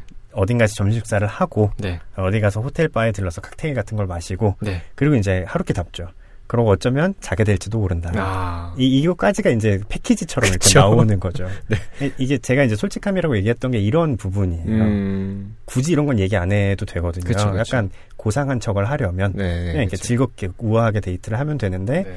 사실 나는 남자니까 이런 욕망이 있고 그쵸. 내가 여자를 봤을 때 100% 여자라고 느끼고 그 사람에게 성적 매력을 느끼는 걸 굳이 숨기지 않는 거죠. 아. 이런 게 이제 하루키의 솔직함 같은 매력이라고 저는 아. 좀 생각을 합니다. 네, 그렇죠. 네. 예전에 제가 어느 기사에 봤었는데 남자가 마음에 드는 이성을 보고 음. 어쩌면 성적인 상상을 아, 한 번도 안 한다면 음. 그건 이미 사랑하는 게 아니다. 뭐 이런 기사를 보는 그렇죠. 게 그렇죠. 어, 네. 남자라면 네. 그렇죠. 음. 어, 그래서 그러면서 하루키 좀 솔직한 부분이 있는 네, 것 같습니다. 그런 부분이 있죠. 네. 네. 그렇게 해서 막 지금 하루키 아 이 화자가 네, 자꾸 하루키로 대입하게 되는데 사실 하루키일 것 같아요. 제 생각에는 저도, 저도, 저도. 이거 진짜 네. 하루키가 지나가다가 네. 웬 여자한테 꽂혔던 거야 잠깐. 그쵸. 근데 끝까지 이제 어물거리다 지나간 거지. 그렇죠, 그렇죠. 그걸 이제 이렇게 쓴 거죠. 그렇죠. 네, 그렇게 생각합니다. 그냥 네. 하루키라고 합시다 저희. 네, 그냥 하루키 씨, 뭐 네. 어차피 하루키 씨 안 들으시니까 그렇죠. 하루키 씨라고 하고. 네. 하루키 씨가 이제 지나가죠. 네. 여자를. 그리고, 아, 이제 이 여자는 잘 되면 이것도 하고 싶고, 음. 하고 싶다. 아, 뭐라고 말을 걸지? 그치. 하면서 이제 얘기를 하죠. 네, 맞아요. 뭐, 아, 뭐, 잠깐 저랑 30분 얘기할래요? 음. 뭐, 아까 보험사 직원 같고. 도를 하십니까? 느낌이 그쵸, 그쵸. 이 근처 혹시 세탁소 어디 있는지 아냐고. 그것도 도를 하십니까? 네, 그쵸. 그래서 저는 도를 하십니까? 그늘 그러더라고요. 음. 이쪽으로 가면 뭐 있나요? 이렇게 물어봐요. 네. 저는 그럴 때마다 음. 사실 당신이 하고 싶은 얘기는 그게 아니지 않느냐. 음. 당신이 전하는 도를 전하기 위해서 거짓말을 가르치는 종교는 거짓이 아니냐. 오. 이렇게 얘기하고 싶은 충동이 있는데. 아, 그렇게 실제 얘기하신다는 줄 알고. 네, 얘기하고 싶은 충동만 아, 있습니다. 충동만. 네, 네. 말을 안 섞는 게 제일 좋기 때문에. 음. 근데 그건 저는 진짜 좀 화가 나요. 도를 한다는 사람들이 거짓으로 사람들에게 접근하는 건 그쵸. 기본 자세가 틀린 거라고 생각합니다. 아. 뭐 하여튼 갑자기 도 얘기가 막 나왔네요. 하루키 씨가 이제 도를 하십니까를 하려다가 네. 네. 아 그냥 이럴 이럴 이러지 말고 솔직하게 음. 당신 나한테 100%예요 음. 라고 얘기하면 어떨까 음. 또 상상을 해보죠 네 이런저런 상상하다가 결국 접습니다 안 되겠다 그렇죠 네. 네. 약간 찌질함이랄까요 그쵸, 그런 그쵸, 거죠 안 되겠다 하는데 저는 그 안 되겠다 하는 거에 인상적이었던 게 음. 이거예요 만약에 그러다 거절을 당하면 네. 나는 혼란스러워질 것이다 음. 나는 벌써 32살이고 결국 나이를 먹는다는 건 그런 것이다 이렇게 나오거든요. 어, 이게 갑자기 나이 얘기를 하니까 되게 웃긴 거죠. 그러니까요. 네, 나이가 무슨 상관이지? 음. 근데 갑자기 뭐, 아, 나 혼란에 빠질 거고, 나 이제, 나 서른두 살이라서, 음. 난안 될 거야. 뭐 약간 이런 느낌이잖아요. 네. 팀장님 서른둘은 어떤 나이일까요? 글쎄요. 어, 그렇게 밝혀도 돼요? 어. 알아서 편집해 주실 거니까 뭐, 서른두 살은, 음, 글쎄요. 하루키 32살은 네. 어땠을지 참 궁금하기도 하네요. 음. 지금 한국의 32살은 상당히 힘든 시대입니다. 아. 예. 이런 로맨스를 빠질 때가 없을 거예요. 아, 예, 이런 네. 로맨스는 지금 제 인생을 반추해서 생각을 하자면 네. 대학교 2학년 때 시험을 망치고 집에 가는 길에 네. 버스 정류장에서 예, 시험지를 접고 제 들어오는 제 눈에 어떤 그나마 괜찮아 보이는 여자가 나와서 그때 이제 미련을 두는 거죠. 음. 아 나는 이때 과학을 이런 식으로 서, 수를 했어야 됐는데 그걸 못했으니까 아. 저 여자를 대입해서 한번 서술을 해볼까 막 이렇게 생각을 하다가 예 제가 도착할 때 조착벨이 울리면 내려갔을 때 그 잠깐의 해프닝 음. 그런 여건이지 지금의 제가 음. 예 이런 생각을 저는 못할 것 같아요. 음. 이제는 예 정말 마당을 깔아주고 돈을 저한테 쥐어주면서 자 상상을 해봐 하더라도 네. 잘안 나올 것 같아요. 아, 예. 그 당시에 저는 이런 생각을 많이 했었고 음. 이런 식의 글을 많이 썼었어요. 사실은 음. 제 스스로가 예, 의미 부여를 하면서 음. 뭔가 짧은 걸 뭔가 길게 쓰게 되면 나만의 뉘앙스가 나서 나만의 상품이 될 거라 생각을 하는데 네. 지금이 저로서는 저는 저번에 봤던 그 김준호 작가의 그 무용지공 박물관에서 정말 마음에 드는 게 압축하지 않는 것은 죄다. 이게 음. 저랑 제가 생각하고 있는 제 나름대로 가치관과 좀 어, 일정 부분 비슷한 부분이 있거든요. 네네. 네, 예, 네. 그렇기 때문에 이렇게 떠버리는 이런 거는 이제는 제가 예, 삶에서도 음. 제가 쓰는 글에서도 그런 건 가능하면 지향하고 있거든요. 음. 예, 그렇기 때문에 이거는 저한테 대입시키자면 다시 돌아오지 않을 20대 때의 한때 치기 어렸던 하나의 습관 음. 그 정도로 음. 보입니다. 예, 저는 아, 32살 때 이러지 않았습니다. 아, 예. 그렇군요. 네. 네. 그렇습니다. 네. 그래서 하루키는 지나가죠. 네. 지나가다가 네. 지나가고 어 결국엔 망설이다가 이제 몇 걸음 지나고 나서 뒤돌아봤을 때 서로 이제 사람들 틈으로 사라지게 음. 그쵸. 되는 거죠. 네. 근데 그 여성분이랑 마주치는 순간을 굉장히 좀 서술을 해놨어요. 그렇죠. 굉장히 네. 묘사를 해놨는데 네네네. 저는 거기에서 아 이분이 어떤 이상적인 여성상을 갖고 계신지를 음. 약간 엿볼 수 있었던 것 같아요. 어떤 부분이죠? 그 이제 나는 그녀와 스쳐 지나간다. 네네네. 따스하고 자그마한 공기 덩어리가 내 피부에 와닿는다. 네. 아스팔트로 포장된 길 위에는 물이 뿌려져 있고 주변에는 장미꽃 향기가 풍긴다. 네. 뭐 그녀는 흰 스웨터를 입고 우표를 붙이지 않은 흰 사각 봉투를 오른손에 들고 있다. 이렇게 나오는 부분인데 네네. 이 갑자기 물 나오고 장미꽃 나오고 막 이래요. 사실 물 같은 거 되게 뜬금없는 그렇죠. 거거든요. 근데 단어가 주는 느낌이 있어요. 음. 여기 이, 이 자리에 물이라는 걸 쓰면 사람들에게 어떤 심상을 불러일으키거든요. 네. 그래서 그런 중요한 단어들을 생각을 해보면 세 개 정도가 딱 나와요. 뭐가 음. 나오냐면 물이 나오고요. 네. 꽃향기가 나오고요. 네. 흰색이 나와요. 아. 이게 이제 하루키가 생각하는 이상적인 여자의 이미지인 거죠. 어, 그러니까 하루키가 생각하고 있는 여성성, 그렇죠. 여성적이라면 이런 거다라는 그렇죠. 게 대표 이미지들 세개 이렇게 네. 뽑을 수 있겠네요. 근데 굉장히 남성이 원래 본능적으로 갖고 있는 여성의 그런 원형에 다 있는 거기도 해요. 아. 향기와 물과 흰색. 아. 그래서 왜 흰 원피스 입은 거 보면 그렇게 예뻐 보이잖아요. 그쵸. 긴 생머리 찰랑찰랑하는 거 청순해 예뻐 보이고. 네. 긴 생머리 찰랑찰랑은 사실은 물의 이미지랑 연관이 있는 거고요. 음. 그래서 그런 것들이 남성이 갖고 있는 원형들을 굉장히 잘 표현하고 있는 아. 거라고 생각을 했습니다. 아, 그렇군요. 네. 네. 그렇습니다. 어. 이렇게 해서 묘사를 이제 하루키가 하고 네. 서로 사라지게 되죠. 예, 이제 네. 끝났죠. 그렇게 해서 이제 뭐랄까 아 내가 말을 걸었어야 하는지 모르겠다. 음. 하지만 이렇게 뭐긴 대사를 얘기했으면 어땠을까 하면서 음. 이제 얘기를 하는 거죠. 그렇죠. 소년 소녀 얘기가 이제 시작이 그렇죠. 되는데 본인이 작가고 이야기를 지어내는 걸 좋아하기 때문에 네. 그 장기를 살려서 대시하면 어떨까 하는 그렇죠. 생각을 하는 게 아닌가 네. 싶습니다. 근데 그 대사가 옛날 옛적으로 시작해서 슬픈 이야기라고 생각하지 않습니까로 끝나는 거죠. 음. 네. 그래서 이제 옛날 옛적에 음. 소년 소녀가 살았다. 네. 그리고 이야기 속의 이야기, 작은 이야기가 또 네. 나오는 거죠. 저는 근데 이 이야기 속의 이야기가 약간 어린 왕자 느낌이 들었어요. 어. 어린 왕자에서 막 여우가 음. 어린 왕자에게 막 사랑은 뭐 이런 거야라고 설명해 준 부분이 있잖아요. 그렇죠. 그런 느낌으로 살짝 되게 뭐랄까 짧은 동화 느낌 네, 맞아요. 조금 들었어요. 그렇죠. 네. 굉장히 좀 예, 동화 같고 환상적이고 네. 그런 느낌들이 있죠. 그렇죠. 근데 그렇죠. 소년 소녀가 나오고 이런 걸 보면 확실히 이것도 순수랑 여- 맞닿아 있는 거예요. 음, 어, 현실에 때묻지 않은 음, 음, 이런 음. 거고 네. 그 소년 소녀들이 자라서 현실에 때묻었을 때는 네. 서로를 못 알아보죠. 아, 그렇죠. 네, 하루키는 그런 생각 계속 갖고 있는 걸로 보입니다. 음, 그런 얘기를 하고 싶어서 이 얘기를 넣은 것 같기도 해요. 예, 네. 그런 것 같아요. 그러니까 간단히 얘기하면 소년 소녀가 만났고 음. 100%구나 해서 근데 우리가 이렇게 100%를 바로 만나도 되- 될까? 음, 어, 운명이라면 우리가 또 언젠가 어디서 다시 만날 테니까 음. 한번 헤어져 보자. 헤어져 보자. 진짜 헤어져요. 네. 그리고 근데 이제 운명의 장난처럼 음. 뭐 인플루엔자 걸려서 네, 둘다 기억을 둘 다. 기억을 잃죠. 네. 그리고 나서 어떻게 가까스로 회복을 해서 살아가는데 음. 이제 이전의 기억은 없지만 음. 살아가는데 75%의 연애나 85%의 연애를 하죠. 네. 그리고 나서 어느 날 지나가게 되죠. 음. 다시 마주쳤는데 다시 마주쳤는데 아 100%인 건 알겠는데 희미하게, 희미하게. 느끼는데 그게 이제 너무 많은 세월이 지났기 때문에 그렇죠. 차마 서로 알아보거나 말을 걸 수 있는 상황이 아닌 거죠. 음. 이렇게 지나가고 음. 똑같이 이 이야기 전에 들어가는 것과 똑같이 네. 뒤돌아봤을 때 그녀의 모습은 사람들 사이로 사라지고 없는 거죠. 그렇죠. 네. 네. 이렇게 이런 얘기를 하고 음. 슬픈 이야기라고 생각하지 않습니까? 음. 이렇게 말을 걸어보아야 했던 것이다. 음. 하면서 이제 소설이 끝납니다. 네, 그렇게 소설이 끝납니다. 네. 뭐 정말 줄거리는 별거 없죠. 네, 그렇죠. 네, 네. 이런 얘기인데 음. 어, 얘기가 많이 길어지네요. 네. 아무래도. 어, 예. 아, 그렇죠. 하루키니까요. 네. 네. 아무래도 저희가 문학 작품을 다루고 네. 다루다 보니까 음. 빨간 책방 같은 경우도 거의 뭐 2주 동안 걸쳐서 2부 그렇죠. 나눠서 하는데 저희가 단편을 한 번에 코너로 이제 해서 나- 얘기하려다 음, 보니까 네. 하고 싶은 얘기 참 많지만 음. 예. 오늘도 이제 하루키 얘기 줄거리는 저- 저희가 대부분 다 얘기했고 네. 인상적인 부분 얘기를 했으니까요. 음. 한번 단편을 이 단편을 읽고 각자가 좀 느꼈던 점 음. 총평을 한번 하고 넘어가는 게 좋을 것 같습니다. 네.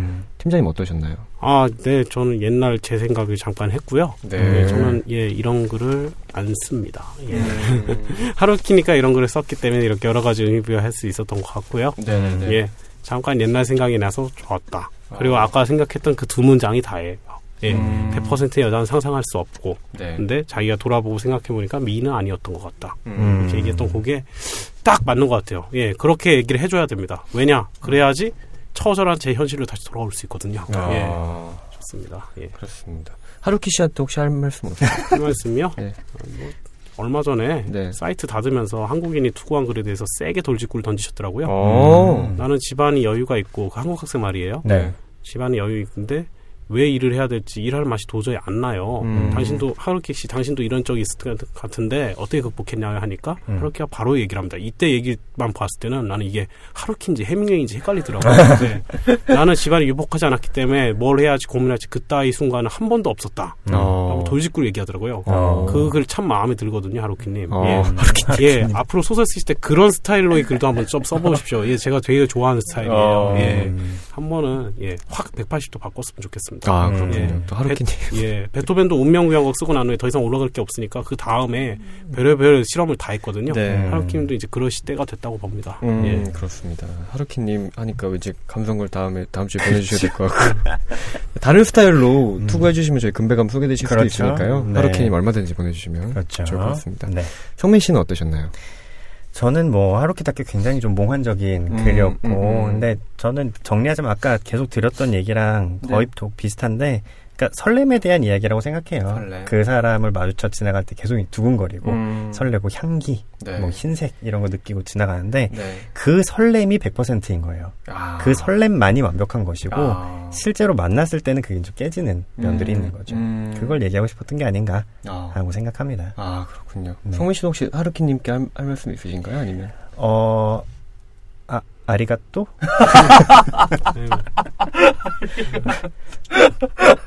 일본어로 아, 헬로우는 어떻게 얘기하죠? 어, 뭐, 모하요. 오하요, 예, 네, 오하요. 네. 하지메 마시대, 뭐 이런 거 되게 하면 되겠네. 네, 그쵸. 뭐, 곤니치와 하시면 되고. 네. 네. 그렇습니다. 아, 저는 정리를 하자면, 물론 이제, 뭐랄까요. 저희가 다루지 못한 부분들에 있어서 문장들이 음. 디테일하고 아름다운 문장들이 몇 개 있거든요. 네, 이건 꼭 읽어보셨으면 하는 그런 마음이 있습니다. 네. 제가 느끼기에는 성민 씨랑 의견이 좀 비슷하기도 한데, 음. 어, 어찌 보면 낭만적인 것과 운명에 대해서 얘기하고 싶었던 게 아닌가. 네. 네. 어찌 보면 말을 걸지 못하고 그냥 지나친 지나칠 수밖에 없었던 게 100%라고 한다면 음. 말을 걸지 않았으니까 100%라고 한다면 음. 어, 어쩌면 지금, 지금까지 우리가 살면서 수많은 100%를 지나쳤을 수도 있어요. 그렇죠. 하지만 우리가 말을 걸지 못했고, 음. 알아보지 못했으니까, 음. 그런 소년, 소녀들이 지금 세상을 이루고 있는 건 아닐까? 음. 한번 그렇게 한번 상, 상을 해봤습니다. 음. 아, 그렇게 생각을 하니까 이 소설이 좀 다르게 읽히기도 하더라고요. 네. 어떤 운명적인 만남, 이루어지지 못한 거에 대한 아쉬움 음. 같은 것도 좀 여운이 남아 있는 그런 글인 것 같고요. 음. 저는 개인적으로 이제 초기 하루키 느낌이 좀 나서 음. 개인적으로 마음에 들었던 글인데. 네. 네, 뭐 이렇게 마무리하는 건 아쉽지만 뭐 음. 다른 다른 분들이 많이 읽어주실 거라고 저는 생각합니다. 네. 네, 이렇게 해서 저희 새신사 책장 밀어준 남자들 이번에 어, 하루키의 소설이었죠. 음. 4월의 어느 맑은 아침에 100% 여자를 만나는 것에 대하여 음. 여기서 여기서 마무리하도록 하고요. 네. 저희 다음 회에는 팀장님이 단편을 고르셨어요. 네. 음. 제가 고른 겁니다. 담백하고 쫄깃 쫄깃하는 거 다 없고요. 쫙쫙쫙 갈라지는 그런 네. 단편인데 네. 아주 저한테는 마음에 들 겁니다. 네. 듭니다. 기대가 예. 되네요. 네. 어, 파트리크 쥐스킨트의 깊이의 강요. 어, 실제로 열린 책들에서 파, 동명의 소설집이 있습니다. 깊이의 음. 강요 소설집이 있는데 거기 수록된 단편이고요. 네. 저희는 이제 깊이의 강요 쥐스킨트의 글로 네. 다음에 네. 한번 얘기를 나눠보도록 하겠습니다. 네. 네. 이렇게 해서 두 번째 코너 마무리하고요. 세 번째 코너죠.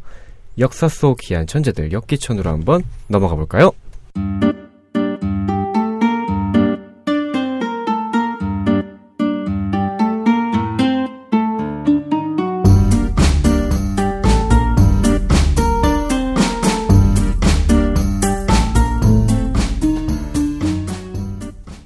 세 번째 코너죠. 역사 속 기이한 천재들로 넘어왔습니다. 어, 저번에는 저희가 크리스토퍼 이치스에 대해서 얘기를 나눴고, 네. 어, 팀장이 굉장히 싫어하시는 무신론자. 예? 그, 어, 저, 네. 솔직히 저번 건 좀 실수였던 것 같아요. 어, 예. 지- 나름 흥미로웠던 아? 진짜였는데, 예. 예. 네. 마음속에 좀 좋아하는 사람을 하는 게 맞나 싶어서 다시 예, 도- 돌아왔습니다. 어, 예. 이번에 좀 좋아하는. 예, 팀들. 제가 좋아하는 사람입니다. 아, 예, 그렇군요. 살짝 머리가 좀 간 사람인데요. 네. 예, 좋아합니다. 아, 기대가 어. 되는데요. 네. 어, 이번 회, 이번 역기천에는 어떤 천재를 소개시켜 주실 건가요? 아, 예, 요새 개봉해서 좀 유명한 영화 하나 있죠. 어벤져스라고, 예, 복수자들. 네. 네. 예, 복수자들에 나오는 아이언맨, 음. 토니 스타크 있죠. 네, 토니 스타크. 그 사람이 실제 모델이 있습니다.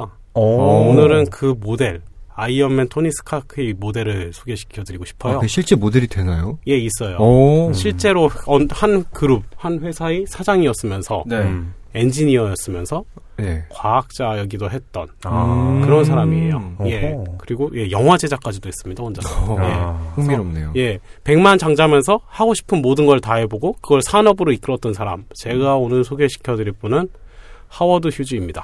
음. 네. 하워드 휴즈. 예, 네. 영화 에비에이터로 유명하죠. 에비에이터요? 예, 에비에이터. 아, 마틴 네. 스코세이지 감독이죠. 네네네. 예, 거기서 레오나르도 디카프리오가 주연을 했었고. 네. 아, 그 예. 주인공이군요. 예, 그 아, 주인공입니다. 예. 네, 아우, 이 사람이. 아이언맨 토니 스타크.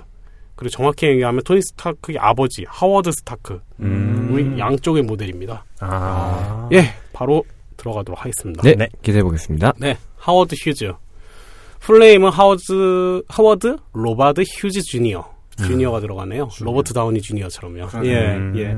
1905년 12월 24일 태어났고요. 1976년 4월 5일에 운명하셨습니다. 음. 미국의 사업가이자 비행사이자 공학자 그리고 영화 제작자라고 합니다. 가장 미국적이었던 부자라고 음. 이 사람을 평가를 해요. 사람들은요. 음. 평생 동안 해보고 싶었던 것은 다 해보거나 시보, 시도해본 사람으로 이런 모습이 진취적이고 자유주의를 신봉하는 미국인들에게는 가장 이상적인 억만장자의 삶을 삶으로 보였다고 합니다. 아. 예. 영국에도 이런 부자가 한 명 있죠. 지금 현존하는 리처드 브랜슨이라고. 아, 네. 버진 그룹. 예? 맞아요. 네. 예, 근데 버, 그 리처드 브랜슨은 영화 제작 그런 레벨까지는 할 수 있었지 모르지만 실제 이 사람은 그걸 넘어서 항공기를 제작을 하고 직접 자기가 파일럿으로 했죠. 그렇기 어. 때문에 이 사람이 진짜 토니 스타크의 모델이라고 할 만한 사람입니다. 아, 그러네요. 예, 예. 스탠 리가 대놓고 얘기했어요. 음. 이 사람으로 만들었다고요. 예. 물론 하워드 휴즈가 사망한 후에 하워드 휴즈가 실제로는 사고 후유증으로 인해 여러 신체 질환과 정신 질환을 앓았으며 그러한 삶이 이상적인 억만장자의 상과는 좀 뭐 거리가 먼 삶이었다는 게 밝혀지긴 했지만 음. 도리어 그 뚜렷한 캐릭터 때문에 더 유명해졌어요. 아. 장신이라고 합니다. 키가 약 193cm였대요. 우와. 예. 근데 방금 얘기했던 그 비행기 추락 사고 때문에 음. 그리고 나이 노화 현상 때문에 186까지 줄었다고 합니다. 어. 그래도 큰데요. 네, 네. 위너네요. 네. 예. 그 유년기에 대해서 좀 알아보겠습니다. 1905년 텍사스주의 휴스턴에서 성공한 사업가인 아버지 하워드 휴즈, 하워드 로바드 휴즈입니다. 아까 음. 주니어가 있었다고 했었죠, 이 사람은. 네. 예, 풀네임이 하워드 로바드 휴즈 아버지랑 똑같습니다. 음. 로바드 휴즈와 유복한 영국의 귀족 혈통인 알렌 스톤 가노에게 외동아들로 태어났습니다. 어. 예. 하워드 휴즈 주니어, 그, 즉 하워드 휴즈라고 부르겠습니다. 예, 하워드 휴즈 주니어의 아버지인 하워드 휴즈, 이제 또 시니어라 불러야겠네요. 시니어는 어, 그러네요. 하버드 출신 변호사였다가 석유를 채굴할 때 쓰는 거대한 드릴을 발명했대요. 음. 아버지부터 벌써 이러네요. 예. 아니 왜 변호사가 왜 드릴을 발명해? 그러게요. 예, 그래서 엄- 어쨌든 엄청난 부자가 되었대요. 어. 예. 그렇게 해서 도, 돈을 벌었다고 하는데 실제로는 드릴 발명해서 야 난 발명가야 돈 많이 벌어와 이게 아니라 사업 수완이 좋았다고 합니다. 음. 드릴을 파는 것보다 이 드릴을 임대 형식으로 영업을 했대요. 어. 그래서 경쟁자들보다 더 싼 가격에 소비자들에게 드릴을 제공했대요. 음. 그래서 회수까지 할 수 있었다고 합니다. 청. 예, 1900년대, 그러니까 지금 현대로 따지면 정수기 리스 사업을 하듯이 어. 드릴을 만드는 거에서 떠나서 리스를 했다는 거 얘기죠 어. 감각이 있죠. 그러네요. 어린 하워드 휴즈도 이런저런 것을 스스로 만들어 보며 공학에 상당한 소질을 보인다, 보였습니다. 음. 12살 때 아버지 회사에 있던 기계 부품들을 조립해서 모터가 달린 전동 자전거를 만들었으며 칼텍, 칼텍이래요 대학교가. 음. 진짜 대성부를 싸기네요. 예. 칼텍에서 수학과 공학 수업을 청강하기도 했으며 음. 텍사스주의 명문 라이스 대학에 기부 입학으로 진학해 공학을 전공했다고 합니다. 어. 예, 기부 입학으로 전학 입학을 했네요. 근데 지금 이게 10대 이전입니다. 지금 음. 10대 때야, 10대 때입니다. 10대 때. 네. 예, 발명하고 뭐 이런 거 하는 게요. 음. 하지만 1922년에 16살 때 어머니가 돌아가셨어요. 어이고. 그 2년 뒤에 아버지마저 돌아가셨어요. 어. 그래서 하워드 휴즈 이 나이가 꼴랑 18살입니다. 음. 18살 어린 나이에 아버지 회사 휴스텍 휴스 Tool Company를 물려받았습니다. 음. 하워드 휴지 휴즈입니다. 네. 예. 아버지 죽음을 전후해 18살이 어린 하워드는 대학에서 공학을 공부하다 자퇴한 뒤에 엘라 라이스라는 여인과 결혼하고 평소에 해보고 싶었던 영화 제작을 위해 헐리우드로 떠납니다. 어... 예. 영화, 난 영화 제작자가 될 거야 하면서 떠나는 거예요. 공학을 대충 공부하다 중간에 그만두고요. 음... 자, 그래서 이제 영화 제작소로서의 삶이 시작됩니다. 음... 어리고 야심많은 백만 전자 하워드 휴즈, 18살. 응? 8세. 예. 할리우드에서 여러 편의 영화를 제작하기 시작합니다. 어. 처음에는 코미디 영화를 찍었어요. 음. 그래서 흥행에도 바로 성공을 합니다. 어. 그리고 그 작품이 아카데미상의 후보까지 올라요. 천년. 예, 승승장구를 합니다. 야, 18살짜리가, 야, 갑부인데 짝 음. 만들었는데 바로 승승장구 하는 거예요. 네. 음. 근데 하워드 휴즈는 내심 아무도 범접하지 못할 대작을 만들어야겠다는 욕망이 있었어요. 그러니까 음. 일단 상 이런 거에 할 수, 만족할 수 없어. 이런 거죠. 예. 음. 그의 욕구는 1127년부터 제작된 1930년작 영화 지옥의 천사들을 제작하기 이른다고 합니다. 음. 예. 1차 세계 대전의 조종사들에 대한 영화라고 하는데요. 당시 100만 불이 넘는 제작비가 들었대요. 어. 예, 어마어마하죠. 그러네요. 그리고 3년이 제작 기간이 소요가 됩니다. 게다가 처음에 3년의 기간 동안 1년은 비행기 모형을 이용해 촬영하려 했으나 하워드 휴즈는 조잡한 모형에 실망을 했고 결국 진짜 비행기를 이용해 촬영을 했어요. 야. 야 크리스토퍼 놀란 뺨치네요. 18살짜리가. 예. 진짜 비행기를 이용한 촬영 때문에 촬영 기간 동안 비행기 조종자들 3명이 죽었대요. 아이고. 그리고 하워드 휴즈도 비행기 추락 사고로 다행히 목숨은 건졌지만 머리를 다치고 맙니다. 음. 그러니까 그걸 그러니까 자기가 직접 촬영을 한 거예요. 음. 파일럿에서. 예. 영화는 대성공했어요. 인기도 끌었고 호평도 받았지만 제작비가 워낙 넘 어, 워낙 심해서 높다 높아서 결국 수익을 내는데 실패했다고 하지만 어쨌든 대성공했고요. 음. 예. 하워드 휴즈는 이후에도 스, 스카페이스 그리고 무법자를 통해 영화 제작자로서 성공적인 커리어 이어나갔습니다. 어. 예. 좀 무리 무시무시한 것들을 만드네요. 우리나라처럼 좀 안정적인 그 수익만 딱 나오는 그런 걸 하지 않고 정말 도전적인 걸 만들고 있습니다. 예. 음. 사실 이 기간 동안 하워드는 엄청난 수의 여배우들과 데이트를 하기도 했대요. 아 정말 유능하네요. 예, 18살부터 했는데 이런 걸 하면서도 했다는 거잖아요. 예. 음. 야, 토니 스타크 진짜 모델 맞네요. 네. 음. 하워드 휴즈 첫 번째 부인인 엘라 라이스는 이런 휴즈 태도에 싫증을 느껴 1929년에 결국 이혼을 합니다. 음. 이혼하고도 하워드 휴즈는 24살이 젊고 잘생긴 데다가 돈도 많았어요. 그죠? 24살이었어요. 이혼하고도. 음. 그래서, 그래서 하워드 휴즈는 떠나고 나니까, 어, 난 잡지 않아 하면서 집중적으로 여배우들과 교제를 시작합니다. 어. 오히려, 오히려 더 좋아요. 예, 진짜, 아, 이제 무슨 과외하듯이. 예, 그렇게 열심히 해요. 음. 이때 탑스타였던 여배우들은 다 하워드 휴즈와 데이트를 해보았다고 할 정도로 하워드 휴즈는 열정적으로 여배우들과 교제를 했으며 심지어 몇 명의 아름다운 여성들을 자신의 영화사와 계약시켜서 스타로 키워냈습니다. 음. 이건 진짜 영화 에비에이터에도 잘 나옵니다. 예. 음. 이제 파일럿으로서 하워드 휴즈, 예, 이제 아이언맨 이제 아 진짜 아이언맨이네요. 예, 이제 파일럿으로서의 인생을 좀 얘기 좀 해보겠습니다. 네. 하워드 휴즈 스스로가 파일럿이 됐어요. 네. 예. 하워드 휴즈 비행기 그리고 하늘에 대한 동경은 어린 시절 아버지와 함께 타보았던 수상기 경험으로부터 시작한다고 합니다. 음. 네. 하워드 휴즈는 항공 면허 취득 곧바로 더글라스 항공사 등을 통해 개인 비행기들을 발주를 냈어요. 돈이 음. 많으니까 발주를 내는 거죠. 음. 네. 광범위한 개조를 실시하여 자신만의 비행기를 만들기 시작합니다. 그러나 하워드 휴즈는 곧 기존의 항공사들이 자신의 기준에 맞추어 작업하기 어려움을 깨닫고 음. 오너, 오테커크 등 항공 엔지니어들을 영입, 휴즈 공구 주식회사 내에 항공사업부를 따로 세웁니다. 음. 예. 이 회사 이름이 후일이 휴즈 항공기 회사입니다. 네. 아. 자 이렇게 해놓고 자신의 구미에 맞도록 기존의 항공기를 개종하기 시작을 합니다. 예. 그런데 하워드 휴즈 성미에는 다 차지 않아요. 그래서 자기가 직접 엔지니어 뽑지 않고 자기가 직접 비행기 설계에 들어갑니다. 어. 예. 정말 아이언맨 맞죠? 예. 음. 예. 약간의 일화가 있는데 아까 얘기했던 발주업체였던 더글라스사와 분쟁이 좀 있었어요. 음. 문제 관련 일화가 좀 있는데 더글라스 항공사에 비행기를 구입 및 개조를 하면서 납기일과 작업비가 천정부지로 뛰기 시작했어요. 음. 예. 이때 하워드 휴즈는 개조로 추가된 비용에 대해서 지불을 거부했어요. 음. 니들이 무능해가지고 제트를 못 만들었는데 왜 나보고 돈, 돈 내라고 해? 뭐 이렇게 얘기를 한 거죠. 어. 그래서 더글라스가 오랜 분쟁이 들어갔다고 합니다. 어. 결국 화가 난 더글라스사의 그 오너, 오너 이름이 어 도, 도널드 더글라스라고 하네요. 네, 자기 이름을 땄군요. 그러면 이렇게 얘기했대요. 기체 가격은 그럼 네 마음대로 지불하시고 앞으로 우리한테 항공기 발주할 생각은 꿈도 꾸지 마셔. 이렇게 음. 하면 이제 항공 너는 이제 항공기도 못 만들고 넌 망할 거야 이런 식으로 생각을 했겠지 실러브랜드. 네, 네. 근데 하워드 휴즈는 아 신나하면서 더글라스에게 개조 비용을 뺀 순수 항공기값만 지불해버렸대요. 음. 아. 예. 그리고 이럴 줄 몰랐겠죠. 설마 하워드 휴즈가 직접 사, 그 돈을 들여가지고 항공기 엔지니어들 영업해서 그렇죠. 항공기 회사를 차릴 뿐만 아니라 자기 스스로가 설계사로 뛰어들 줄은. 그렇죠. 음. 그죠? 후일 TWA 오너가 됐을 때 TWA라는 회사 이름입니다. 항공회사. 네네네. TWA에서 보유한 맥도날드 더글라스 기체를 죄다 팔아 제끼고 음. 로키드와 보잉 항공기를 구매하는 것을 화답했어요. 즉 TWA라는 회- 오너가 하워드 휴즈가 된 거예요. 네. 그래서 이제 회, 회사가 됐으니까 아 그럼 로키드 보잉이나 항공 로키드 로키드와 보잉이 항공기를 구매하면 되지 음. 더글라스는 필요 없어 이런 식으로 화답을 했다는 얘기예요. 여담이지만 맥도날드 더글라스는 훗날 보잉사에 합병 인수 합병 당하고 맙니다. 제대로 음. 복수했네요. 예. 아, 복수가 아니죠. 하워드 휴즈가 일방적으로 이긴 거죠. 그렇죠. 그렇죠. 새로운 항공기 설계의 결과물이 바로 H1 레이서라는 비행기입니다. 음. 속도 경주용으로 제작된 레이서를 탄 하워드 휴즈는 곧바로 1935년 9월 13일에 시속 352마일, 약 563km입니다. 시속을 야. 돌파. 세계 신기록을 수립합니다. 백만 장자가 바로 그냥 24살 정도 됐을 때 음. 예, 파일럿 갑자기 뛰어든 다음에 나 이거 해야지 하면서 어 내가 하려고 하면 아 그럼 내가 회사 차려버리지 뭐 하면서 바로 투입해가지고 세계 신기록을 수립했어요. 야. 예. 이어 하워드 휴즈는 북미 대륙 횡단 기록에 도전을 하고 H1 레이서의 더 큰 주익과 인내의 어, 연료 탱크를 탑재하여 항속 거리를 늘려서 북미 대륙 횡단 기록을 갱신을 했습니다. 음. 예.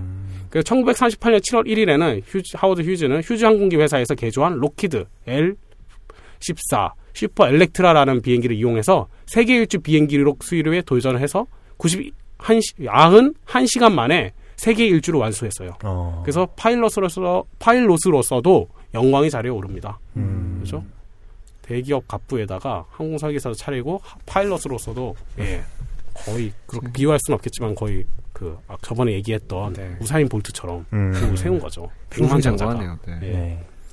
항공기 제작사로서 인생을 이제 또 들어가게 되겠죠. 음. 이제 항공기에 대한 휴지 열정은 결국 항- 휴지 항공기 회사의 설립으로 이어졌습니다. 아까 음. TWA라고 얘기 드렸죠. 회사 네. 이름. 2차 대전 기간 중에 휴즈는 XF-11이라는 고고도 고속 정찰기 개발을 의뢰를 받습니다. 네. 그러니까 이 사람이 의뢰를 받은 거예요. 내가 음. 받아, 내가 만들어야지 이것도 아니라 어느 국가에서 국가에서 얘기를 하는 거죠. 음. 아 제발 미국 미국 정부겠죠. 이런 고속 정찰기를 개발을 해주세요. 음. 이 사람 엔지니어 공학 공학도 배우다가 중퇴한 사람입니다. 네. 근데 이런 개발을 의뢰를 받는 거예요. 음. 진짜 대단하죠. XF-11은 사실 휴즈가 이전에 고고도 고속 전폭기로 개조한 D2의 후계 기종에 가까운 성격을 갖는다고 하는데요. 네. 휴즈가 개발한 이거는 이 D2라는 비행, 비행기는 금속 외피 대신에 나무를 사용했대요. 어. 나무를 사용해서 외피를 만들었다고 합니다. 예. 음. 그래서 이 때문에 휴즈의 D2 군납 제한은 방어력 부족의 이유로 거절당했대요, 맨 처음에는. 음. 예. 근데 D2의 우아한 외관과 카탈로그 스펙을 본 미 육군은 이 설계를 그대로 사장시키는 아까웠는지 금속재 외피를 갖춘 고고도 사진 촬영 정찰기 개발을 휴즈에게 의뢰를 했어요. 음. 예. 결국 용도를 바꿔서라도 수주를 의뢰를 한 거죠. 결국 2차 대전 중에 설계가 완성이 됩니다. 그래서 미 육군은 바로 XF-11을 100대 발주를 했어요. 음. 예, 근데 이중 반전 프로펠러 등 기술적 난제가 산적한 XF-11은 2차 대전 종전 시까지 결국 완성되지는 못했습니다. 네. 1945년 2차 대전 종전 후에 고고도에서 장거리 비행이 가능한 RB-15, 50라는 그 비행기가 미 육군에 도입되기 시작하면서 아까 얘기했던 XF-11의 100기 납입 계약은 결국 파기됐고요. 음. 기술 시험을 위한 시제기 두 기만이 발주만 남겨져서 거기에 대한 비용만 정산이 됐습니다. 음. 1946년 7월 7일에 XF-11 시제 1호기가 하워드 휴즈 조종으로 결국 이륙을 했어요. 자기가 직접 이륙을 해야 되는 거예요. 예. 음. 자기가 발주받고 자기가 직접 설계해서 만들고 자기가 직접 이륙해야 직성이 풀리는 거예요. 어. 예. 당초 20분 정도의 짧은 시험 비행 후 착륙할 예정이었으나 하워드 휴즈가 변덕을 부렸어요. 음. 결국 난 로스앤젤레스까지 갈 거야 이래가지고 로스앤젤레스 상공을 돌아보는 비행을 실시했고 음. 결국 캘버시티 휴즈 항공기 회사 활주로로 돌아오기 위해 기수를 돌리는 순간 갑자기 사고가 터집니다. 아이고. 좌측 프로펠러 측 감속 기어 오일 누출로 그 프로펠러 중 전방 프로펠러가 정지가 돼서 후방 펠러 프로펠러는 또 역회전을 하기 시작을 해요. 어. 그래서 따로 움직이는 거예요. 음. 조종 불능 상태에 빠진 거죠. 아이고. 근데 이 거기 하워드 휴즈가 타고 있는 겁니다. 백만 장자가. 그래서 이 비행기를 달래가며 근처의 골프장에 비상 착륙 시도했으나 결국 실패. 음. 비버리 힐스 주택단지에 추락합니다. 추락을 해도 또 대단한 비싼 집 안에 또 추락을 하네요. 네. 어, 추락한 곳이 하필. 예. 아. XF 어, 11, 어, 이 1호기는 이 추락사고로 완전히 박살이 났어요. 아. 원래 이렇게 박살이 나면 탑승자는 거의 죽잖아요. 그러게요. 네. 그래서 하워드 휴즈 역시 심각한 부상을 입는데 이때 음. 얼굴에 생긴 흉터를 가리기 위해 후에 그의 트레이드 마크가 되는 콧수염을 기르게 된다고 합니다. 아. 예. 죽지 않았어요. 그러게. 예. 그래서 콧수염을 길러서 상처만 가리고 그 대신 항상 통증이 심해서 늘 모르핀 중독에 빠질 정도로 모르핀을 몸에 달고 살았다고 합니다. 진통제로요? 예. 네. 이때 수염을 기른 모습이 지금 토니 스타크의 모습과 아주 흡사합니다. 음. 예. 남겨진 XF11 그 시제 2호기는 사고의 원인인 이중 반전 프로펠러를 이제 교, 일반 프로펠러 교체하면서 비행 시험에 성공을 했어요. 아까 음. 1호기는 그렇게 부서졌고 네. 2호기가 남아 있던 거죠. 음. 이건 성공해서 미 육군에 인도가 됐습니다. 음. 근데 안타깝게도 이미 제트 엔진이 개발이 돼 버렸어요. 아. 예, 그래서 결국 폐기가 됐다고 합니다. 네. 아. 괜찮습니다. 하워드 휴즈 이미 발주 금액은 받았습니다. 예. 예. 또한 하워드 휴즈는 아까 그 XF11이 개발과 병행해서 음. 그냥 그것만 한 게 아니야. 유럽 전선으로서 전선으로의 군수 물자 수송을 원활하기 위해 휴즈 H4 허큘리스라고 하는 초거대 수송 비행정을 제작을 해요. 음. 예, 예, dropship 정도 생각하시면 될 것 같습니다. 네. 스타크래프트. 음. 현재까지도 이 비행기는 가장 날개 폭이 긴 항공기라는 타이틀을 유지하고 있습니다. 아. 예. 하지만 안타깝게도 이런 거대한 비행기를 날릴 엔진이 당시에는 없었어요. 그래서 시험 비행 1회만 하고 실제 운영되지 않았다고 합니다. 음. 이 비수송기는 결국 종전시까지 제대로 완성되지 않아서 종전 후에 시험 비행하고 난 후에 지금 박물관에 있다고 합니다. 네. 네. 이후 휴즈 항공기 회사는 어, 당시 최신 항공기인 헬리콥터의 개발과 생산에 목도를 했대요. 네. 네 헬리콥터가 이때부터 나오는군요. 그 그리고 유명한 군용 헬기도 만들고, 네. 예, 여러 개를 만들었대요. 예. 음. 예. 그러나 냉전 종식 후에 어, 이제 이런 뭐 여러 가지 회사에 좀 합병되기도 했다가요. 지금 이제 보잉 회사의 산하에 있다고 합니다. 예, 음. 요 항공, 요 헬리콥터들이요. 음. 네. 이외에도 F-14, F-14죠. 유명하죠. 우리나라 같은 경우에 가장 많이 들어오는 시리즈잖아요. 네. F-14. F-14에 탑재, 탑재된 미사일, 피닉스 미사일이래요. 음. 그리고 뭐 AIM 공대공 미사일도 하워드 휴즈 회사에서 직접 처음 개발했던 무기들이라고 합니다. 음. 네. 이 정도면 아이언맨 모델이라고 할 만하겠네요. 그러네요. 네. 음. 이제 말년, 제, 말년이 오히려 더 재밌습니다. 이 사람은. 예. 네. 왜냐면 성공, 너무 성공 가도만 달려왔잖아요. 네. 말년의 에피소드가 되게 재밌는 게 많아요. 음. 노년 때 얘기를 좀 하겠습니다.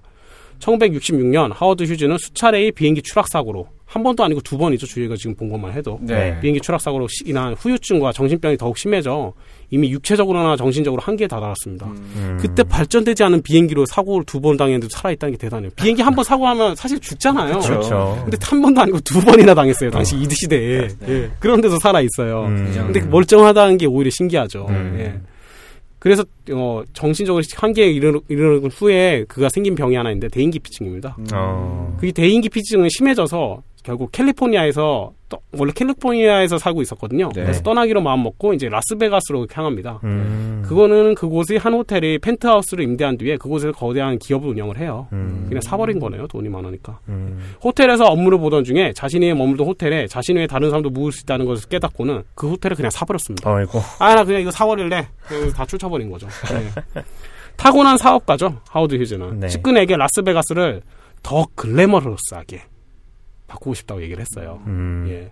여담이지만 그는 가슴 큰 여자를 매우 좋아했다고 합니다. 아이고. 예.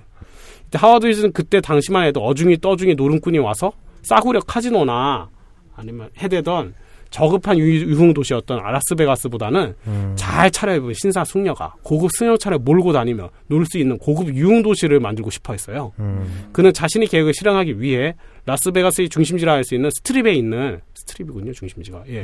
대형 호텔을 다섯 개를 구입을 합니다. 그는 남아 돌아요. 예. 그 중에 실버 슬리퍼라 이게 호텔 이름이네 이러라고 하는 작은 호텔을 하나 구입을 했는데 음. 이유는 잠 좀 자려고 했다고 합니다. 그 호텔 한 통째 하나를 어. 자는 곳을 다름 아니라 실버 슬리퍼 호텔은 하워드 휴즈가 머물던 호텔 펜트하우스의 바로 건너편에 위치를 했는데 음. 실버 슬리퍼 호텔의 간판에 나오는 불빛이 하워드 휴즈의 수면을 방해했대요. 그래서 음. 사버렸대요. 불 끄려고. 예, 예, 펜트하우스가 원래 숙소인데 그 맞은편에 은은한 빛이 나오고 있는 아 그래서 잠이 안 와 해가지고 그, 게 실버 슬리퍼라는 어. 호텔이죠. 그래서 그냥 사버렸대요. 어, 그리고 거의 그냥 불만 꺼놓고 안 썼겠죠. 어. 예. 대단합니다. 하워드 휴즈는 라스베가스의 고급화를 꾀했으며 그와 동시에 본인이 원하는 영화를 원하는 시간에 텔레비전에 나오게 하겠다는 지극히 개인적인 이유로 음. 라스베가스의 텔레비전 방송국도 사버렸습니다. 음. 그러니까 지금 그런 수면에 도움이 된다, 방해가 된다는 의미로 뭐지? 호텔을 샀고 음. 그전에 라스베가스를 바꾸고 싶다는 얘기로 가운데 다섯 개의 호텔을 샀고 음. 그죠? 그리고 영화를 내가 원하는 영화가 채널만 돌리면 다 내가 원하는 영화가 나와야 돼. 이때는 음. 또그 IPTV 이런 게 없잖아요. 네. 즉 자기 방송으로 다 깔아버리겠다는 거거든요. 음. 그런 이유로 텔레비전 방송국을 사버린 사람이에요. 야. 이렇게 쉬웠네요. 참 그러네요. 예. 음. 이런 행동들은 당시 라스베가스를 이미 주름 잡고 있던 마피아들에게 심기가 매우 거슬렸습니다. 저 새끼 음. 뭐야 막 이러면서 자기들 네. 깡패들인데 우리 한번 손 좀 봐줄까 한번 가볼까 이래서 갔대요 마피아들이. 음. 근데 아무리 마피아 조직이 수십 개며 조직원이 수백 수천 명이라 한들 당시 미국이 최고 부자 그리고 군수 산업을 통해 정계에도 연줄이 굵게 있던 하워드 휴즈를 건드린다는 거는 음. 상상도 못합니다. 아. 아이언맨을 건드린다고 해서 일본, 뭐 한국이 야쿠자 조폭들이 간다고 쳐봐요. 아. 할수 있겠습니까? 브루스 웨인, 하워드, 어, 토니 스타크를 이길 수 있겠어요? 어, 안 그렇죠. 되죠. 네. 그래서 이게 싫어합니다. 그래서 휴즈, 하워드 휴즈의 찍소리도 못하고 음. 도리어 마피아들이 휴즈에게 밑보이지 않으려고 알아서 바지 가랑이 밑을 기어 다녔다고 합니다. 음. 예. 하워드 휴즈는 그가 인수한 호텔이 전 주인들처럼 그 호텔의 경영을 마피아에게 그냥 맡겼대요. 야, 야, 아이, 귀찮으니까 그냥 니네가 해. 그러니까 음. 나한테 계속, 아, 그리고 뭐 이렇게 아부 떨지 마. 이런 거죠. 예. 네. 그리고 마피아들은 하워드 휴즈가 필요한 것들을 조달시키고 충족시켜줬다고 합니다. 어. 그냥 스스로 부하가 된 거예요. 호분이 음. 됐다고 해야죠. 예. 이때 재미있는 이야들이 있는데 그중 하나는 당시 베스킨 라빈스 아시죠? 네. 아이스크림. 베스킨 라빈스의 바나나 ripple 맛 아이스크림이 음. 아주 거기에 중독이 돼 있었어요. 하워드 휴즈가. 음. 예. 그래서 이런 하워드 휴즈를 위해서 마피아들이 그 마피아들이 이제 마리화나나 대마초가 아니라 예, 아이스크림을 공수하려고 움직여요. 어. 하워드 휴즈가 이걸 좋아하는데 하면서 베스킨 라빈스의 그 뭐야 바나나 맛 아이스크림을 찾아야 된다 막 이러면서 음. 공수하려고 했으나 이, 이미 아, 아쉽게도 하필 아이스크림이 단종이 된 거예요. 아. 니 마약도 아니고 아이스크림이 단종이 되니까 음. 네. 마피아들이 심각하게 고민하는 거예요. 죽어 아 하워드 휴즈한테 밑보이면 우린 끝장이야 이래서 음. 그래서 그, 그들은 마피아들은 바나나 리플만 아이스크림 구하기 위해 베스킨 라비스 본사에 연락을 해서 음. 마피아들이 애걸복고를 합니다. 협박도 아니고. 음. 그래서 결국 단종된 맛을 특별 주문하는데 성공을 했어요. 야. 근데 단종된 맛의 아이스크림을 특별 주문하는 최소 주문 단위가 약 200갤런. 760리터라고 합니다. 우와. 한 사람이 도저히 먹을 수 없어요. 제대로 먹어야 돼요, 이거는. 그래서 마피아들은 간신히 하워드 휴즈만을 위한 바나나 ripple 맛 아이스크림은 베스킨 라빈스 공장이 있던 로스앤젤레스에서 공수해 왔습니다. 그런데 하워드 휴즈는 한 이틀 정도 그 아이스크림을 먹더니 질려버렸어요. 아, 그 사이에 결국 하워드 휴즈만을 위해 공수해온 아이스크림을 얼마 먹지도 못하고 도리어 200갤런 가까이 남, 되는 아이스크림이 처리하기 위해서 하워드 휴즈가 머물던 호텔이 카지노에 마피아들이 고객들이 공짜 아이스크림 1년간 대접했다고 합니다. 자, 예, 오셨죠? 이거 머리, 드세요. 이거 단종돼요. 네. 어차피 버릴 거. 마케팅 하는 거죠. 그렇죠. 네. 얘네 조폭 맞아요? 마피아? 진짜 이거는 무슨 가문의 영광에 나오는 마피아 같아요. 느낌이 상대를 만나면 잘못 만나면 이렇게 되네요. 음. 네. 라스베가스에서 엄청난 숫자의 호텔과 시설 그리고 부동산을 소유한 하워드 휴즈는 자연스럽게 라스베가스를 넘어 네바다주에까지 영향력이 커졌으며 아. 이것을 보고 사람들은 하워드 휴즈에게 Baron 라스베가스. 한국말로 말하면 라베스, 라스베가스 남작. 이라는 어. 별명을 만들어 주었습니다. 어. 또한 그는 당시 미국 정부가 네바다주에서 하고 있는 핵실험을 막기 위해 최선을 다했다고 합니다. 어, 좋은 음. 일도 하네요. 음. 아 토니 스타크랑 이것도 또 일치하네요. 나중에 군수 사업이 너무 발전되는 거 막으려고 음. 애쓰잖아요. 네. 그는 각계의 로비를 통해 핵실험을 막아보려고 했으며 네. 심지어 그의 측근들을 시켜 대통령에게 100만 불의 뇌물까지 제공하겠다는 제의를 했으나 네. 핵실험은 강행되었고 폭발로 인한 충격 때문에 그가 머물고 있던 호텔에서 진동이 느껴지는 것을 보며 하워드 휴즈는 크게 경로했다고 합니다. 음. 나이가 들면서 기행이 점점 심해졌고 일단 외부와 단절된 채로 살다시피 하다가 음. 예, 그 중에 이제 아주 점점 더 이제 점점 외부에 공개가 되지 않아요 이 사람은요. 음. 예. 1961년에 공개적으로 마지막 사진이 찍혔다고 하고요. 네. 1973년에 찍힌 사진이 한 번 더 있다고 합니다. 어, 10년에 한 장씩 찍히네요. 그렇죠. 예. 1970년 4월 멕시코에 있는 그 펜트하우스에서 몸 상태가 악화되자 급히 비행기로 텍사스 휴스턴에 있는 비행기로 가던 병원으로 가던 중에 네. 사망했다고 합니다. 어. 음. 그의 시체는 정말 알아보기 힘들었다고 해요. 머리카락, 수염, 손톱, 발톱은 관리를 안 해서 매우 길었고 아. 키는 음. 185cm인데 그리고 큰데 반해 몸무게는 41kg였대요. 아이고. 아이고. 야 이건 이회창 아들보다 심하네요. 아무래도 외부와 단전제체로 살아서 그랬는지 얼굴을 알아보는데 시간이 걸렸다고 합니다. 네. 그렇죠. 음. 경례됐으니까 얼굴도 꾸미지 않았겠죠. 그렇죠. 예. 결국 FBI에서 지문 조회를 통해 하워드 휴즈라고 확인했고 부검을 통해 신부전증으로 사망했다고 결론이 나왔습니다. 아. 음. 그 외에도 팔에 보니까 진통제를 주사하다가 주사 바늘이 팔 근육에 박힌 게 다섯 개나 발견이 됐대요. 네. 어. 몰핀 중독했다가 네. 꼽힌 채로 그냥 놔둔 거죠. 음. 이제 예 유언장 스캔들 거의 말미에 들어왔습니다. 네. 음. 뭐 일명 모르몬 유언, 유언장 스캔들이라는 게 있는데요. 네. 음. 이거에 대해서 좀 말씀드릴게요. 네. 네. 휴즈가 죽고 나면 돈이 어마어마하게 많이 남았겠죠. 그렇죠. 음. 그이 사망 3주 뒤에 솔트레이크 시티 몰몬 교회 총본부에서 1968년 작성된 하워드 휴즈 유언장이 발견되어 소개되었습니다. 네. 오. 일단 서명은 하워드 휴즈 본인 것이 맞습니다. 오. 그리고 글씨도 대충 비슷했으며 하워드 휴즈 측의 측근들을 꽤나 잘 알고 있었어요. 음. 예. 그 내용에는 여러 자선 단체에게 돈을 기부할 것과 가족 및 자신이 주위 사람에게 돈을 남기고 몰몬 교회에도 16분의 1 정도의 돈을 남기고 남기고 그리고 네바다의 멜빈 더마르라고 하는 네. 좀 특보적 같은 사람이에요. 음. 예, 이 사람한테 16분의 1을 자기 재산을 줘라 음. 남기라고 했어요. 이 16분의 1이라는 금액이 1976년 당시를 기준으로 했을 때 1억 5,600만 불입니다. 그, 엄청나죠. 예. 이 중에 맨 마지막에 얘기했던 멜빈 덤마르라는 사람을 잠깐 소개해 드릴게요. 네. 별- 진짜 제가 듣보잡인데 진짜 그런 사람이에요. 음. 이 사람은 이 사람이 누군지도 몰라요. 어떻게 하워드 휴즈랑 연고가 있는지도 사람들이 몰라서 찾아봤어요. 음. 그래서 라스베가스 찾아보니까 라스베가스 인근에서 주유소를 운영하던 젊은이에요. 음. 그의 말에 따르면 1967년 주유소 밖에 웬 노인이 쓰러져 자길래 음. 그 노인에게 집으로 데려가 주겠다고 얘기를 했대요. 근데 그 노인이 라스베가스의 어느 호텔에 데려달라고 했으며 네. 도착하고 나서 그 노인은 자신이 하워드 휴즈라 얘기를 하고 음. 고맙다고 말을 했다고 합니다. 그리고 1년 뒤에 웬 양복 입은 사내들이 조폭이겠 마피아인가 보네요. 예. 그의 주유소에 밀봉된 서류 봉투를 두고 갔고 음. 거기에 모르몬 교회 본부에 보내달라고 되어 있었다고 합니다. 음. 예, 그게 바로 유언장이었나 보네요. 예. 그 사람의 말에 따르면 그렇다는 거죠. 그렇죠. 네. 예. 근데 하워드 휴즈의 사촌이자 최우선 후계자였던 윌리엄 러미스 및 휴즈 측 사람들은 이 유언장 인정하지 않고 결국 소송이 걸게 됩니다. 음. 오. 법정에서 내린 판결은 위조된 문서라는 것입니다. 음. 예.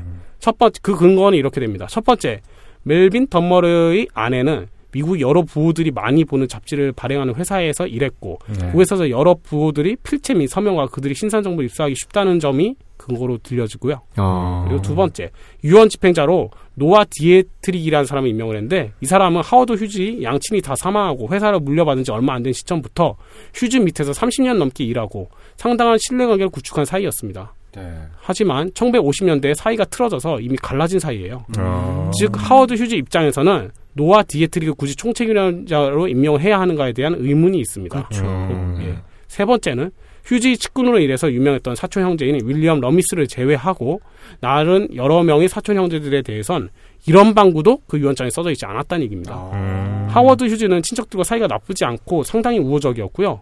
물론 서로 자주 보지는 않았지만 그래도 죽을 때 설마 한 푼도 남겨주지 않을 정도는 아니었다고 해요. 음. 여담이지만 그 친척들도 다 잘 사는 상류층 사람들이었다고 합니다. 네. 어. 이유는 하워드 휴즈 아버지도 그 당시 아들들을 다 명문대학에 보내줄 수 있는 만큼 잘 사는 집안이었고 네. 하워드 휴즈 칼텍이라고 얘기했죠. 네. 하워드 휴즈가 빛을 발하기 전부터도 칼텍 갔습니다. 음. 사망할 때 그의 형제 즉 하워드 휴즈 삼촌들에서도 상당한 양의 유산이 돌아가서 다 잘 살고 있었답니다. 음. 야 드릴 리스 사업 진짜 대단했나 보네. 그러니까. 어.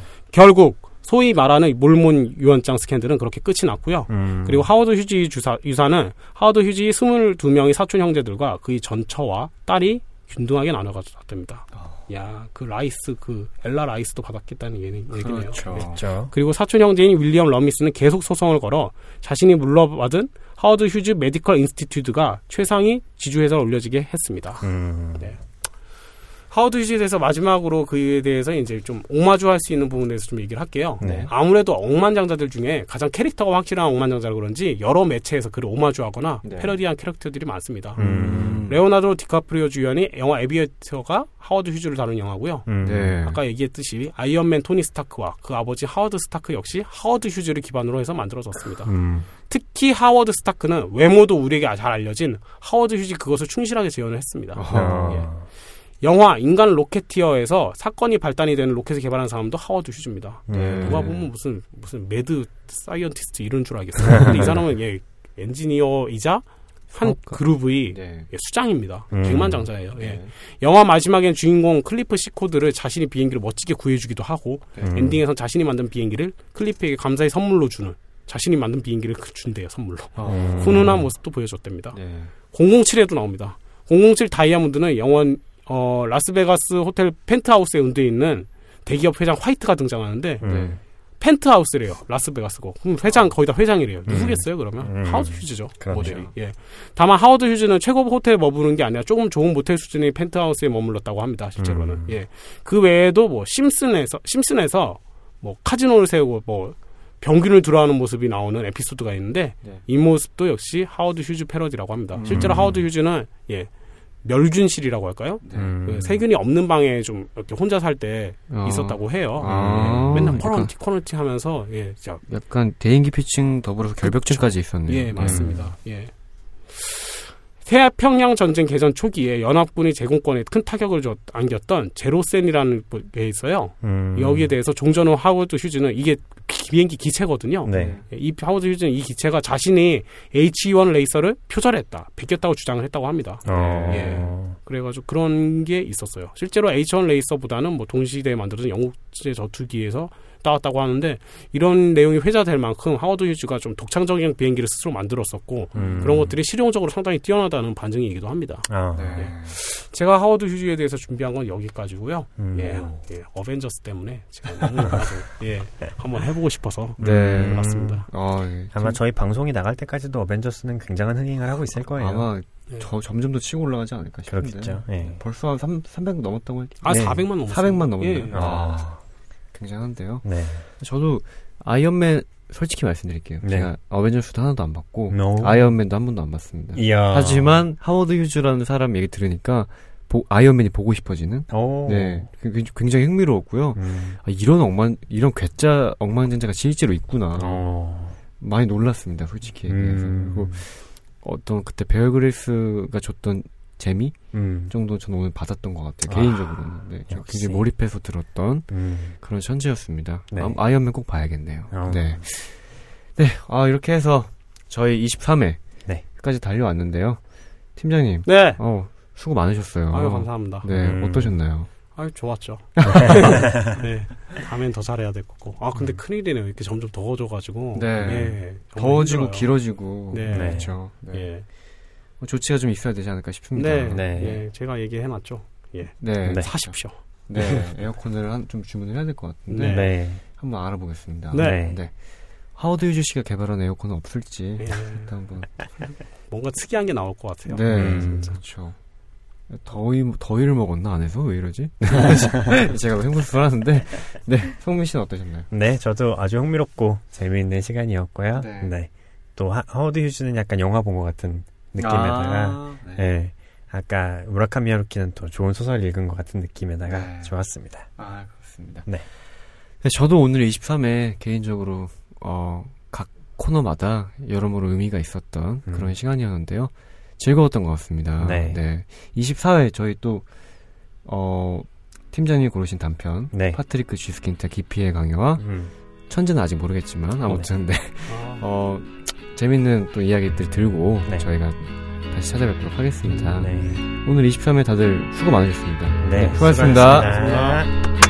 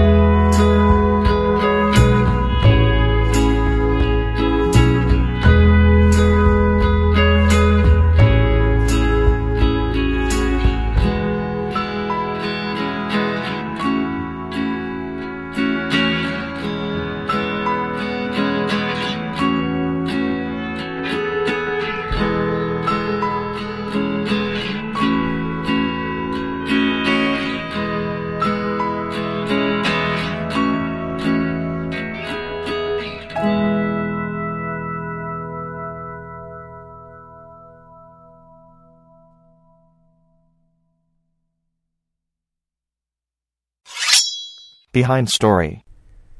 네, 오늘도 역시 여린 듯 여리지 않은 두 분 모시고 방송을 진행해볼까 합니다.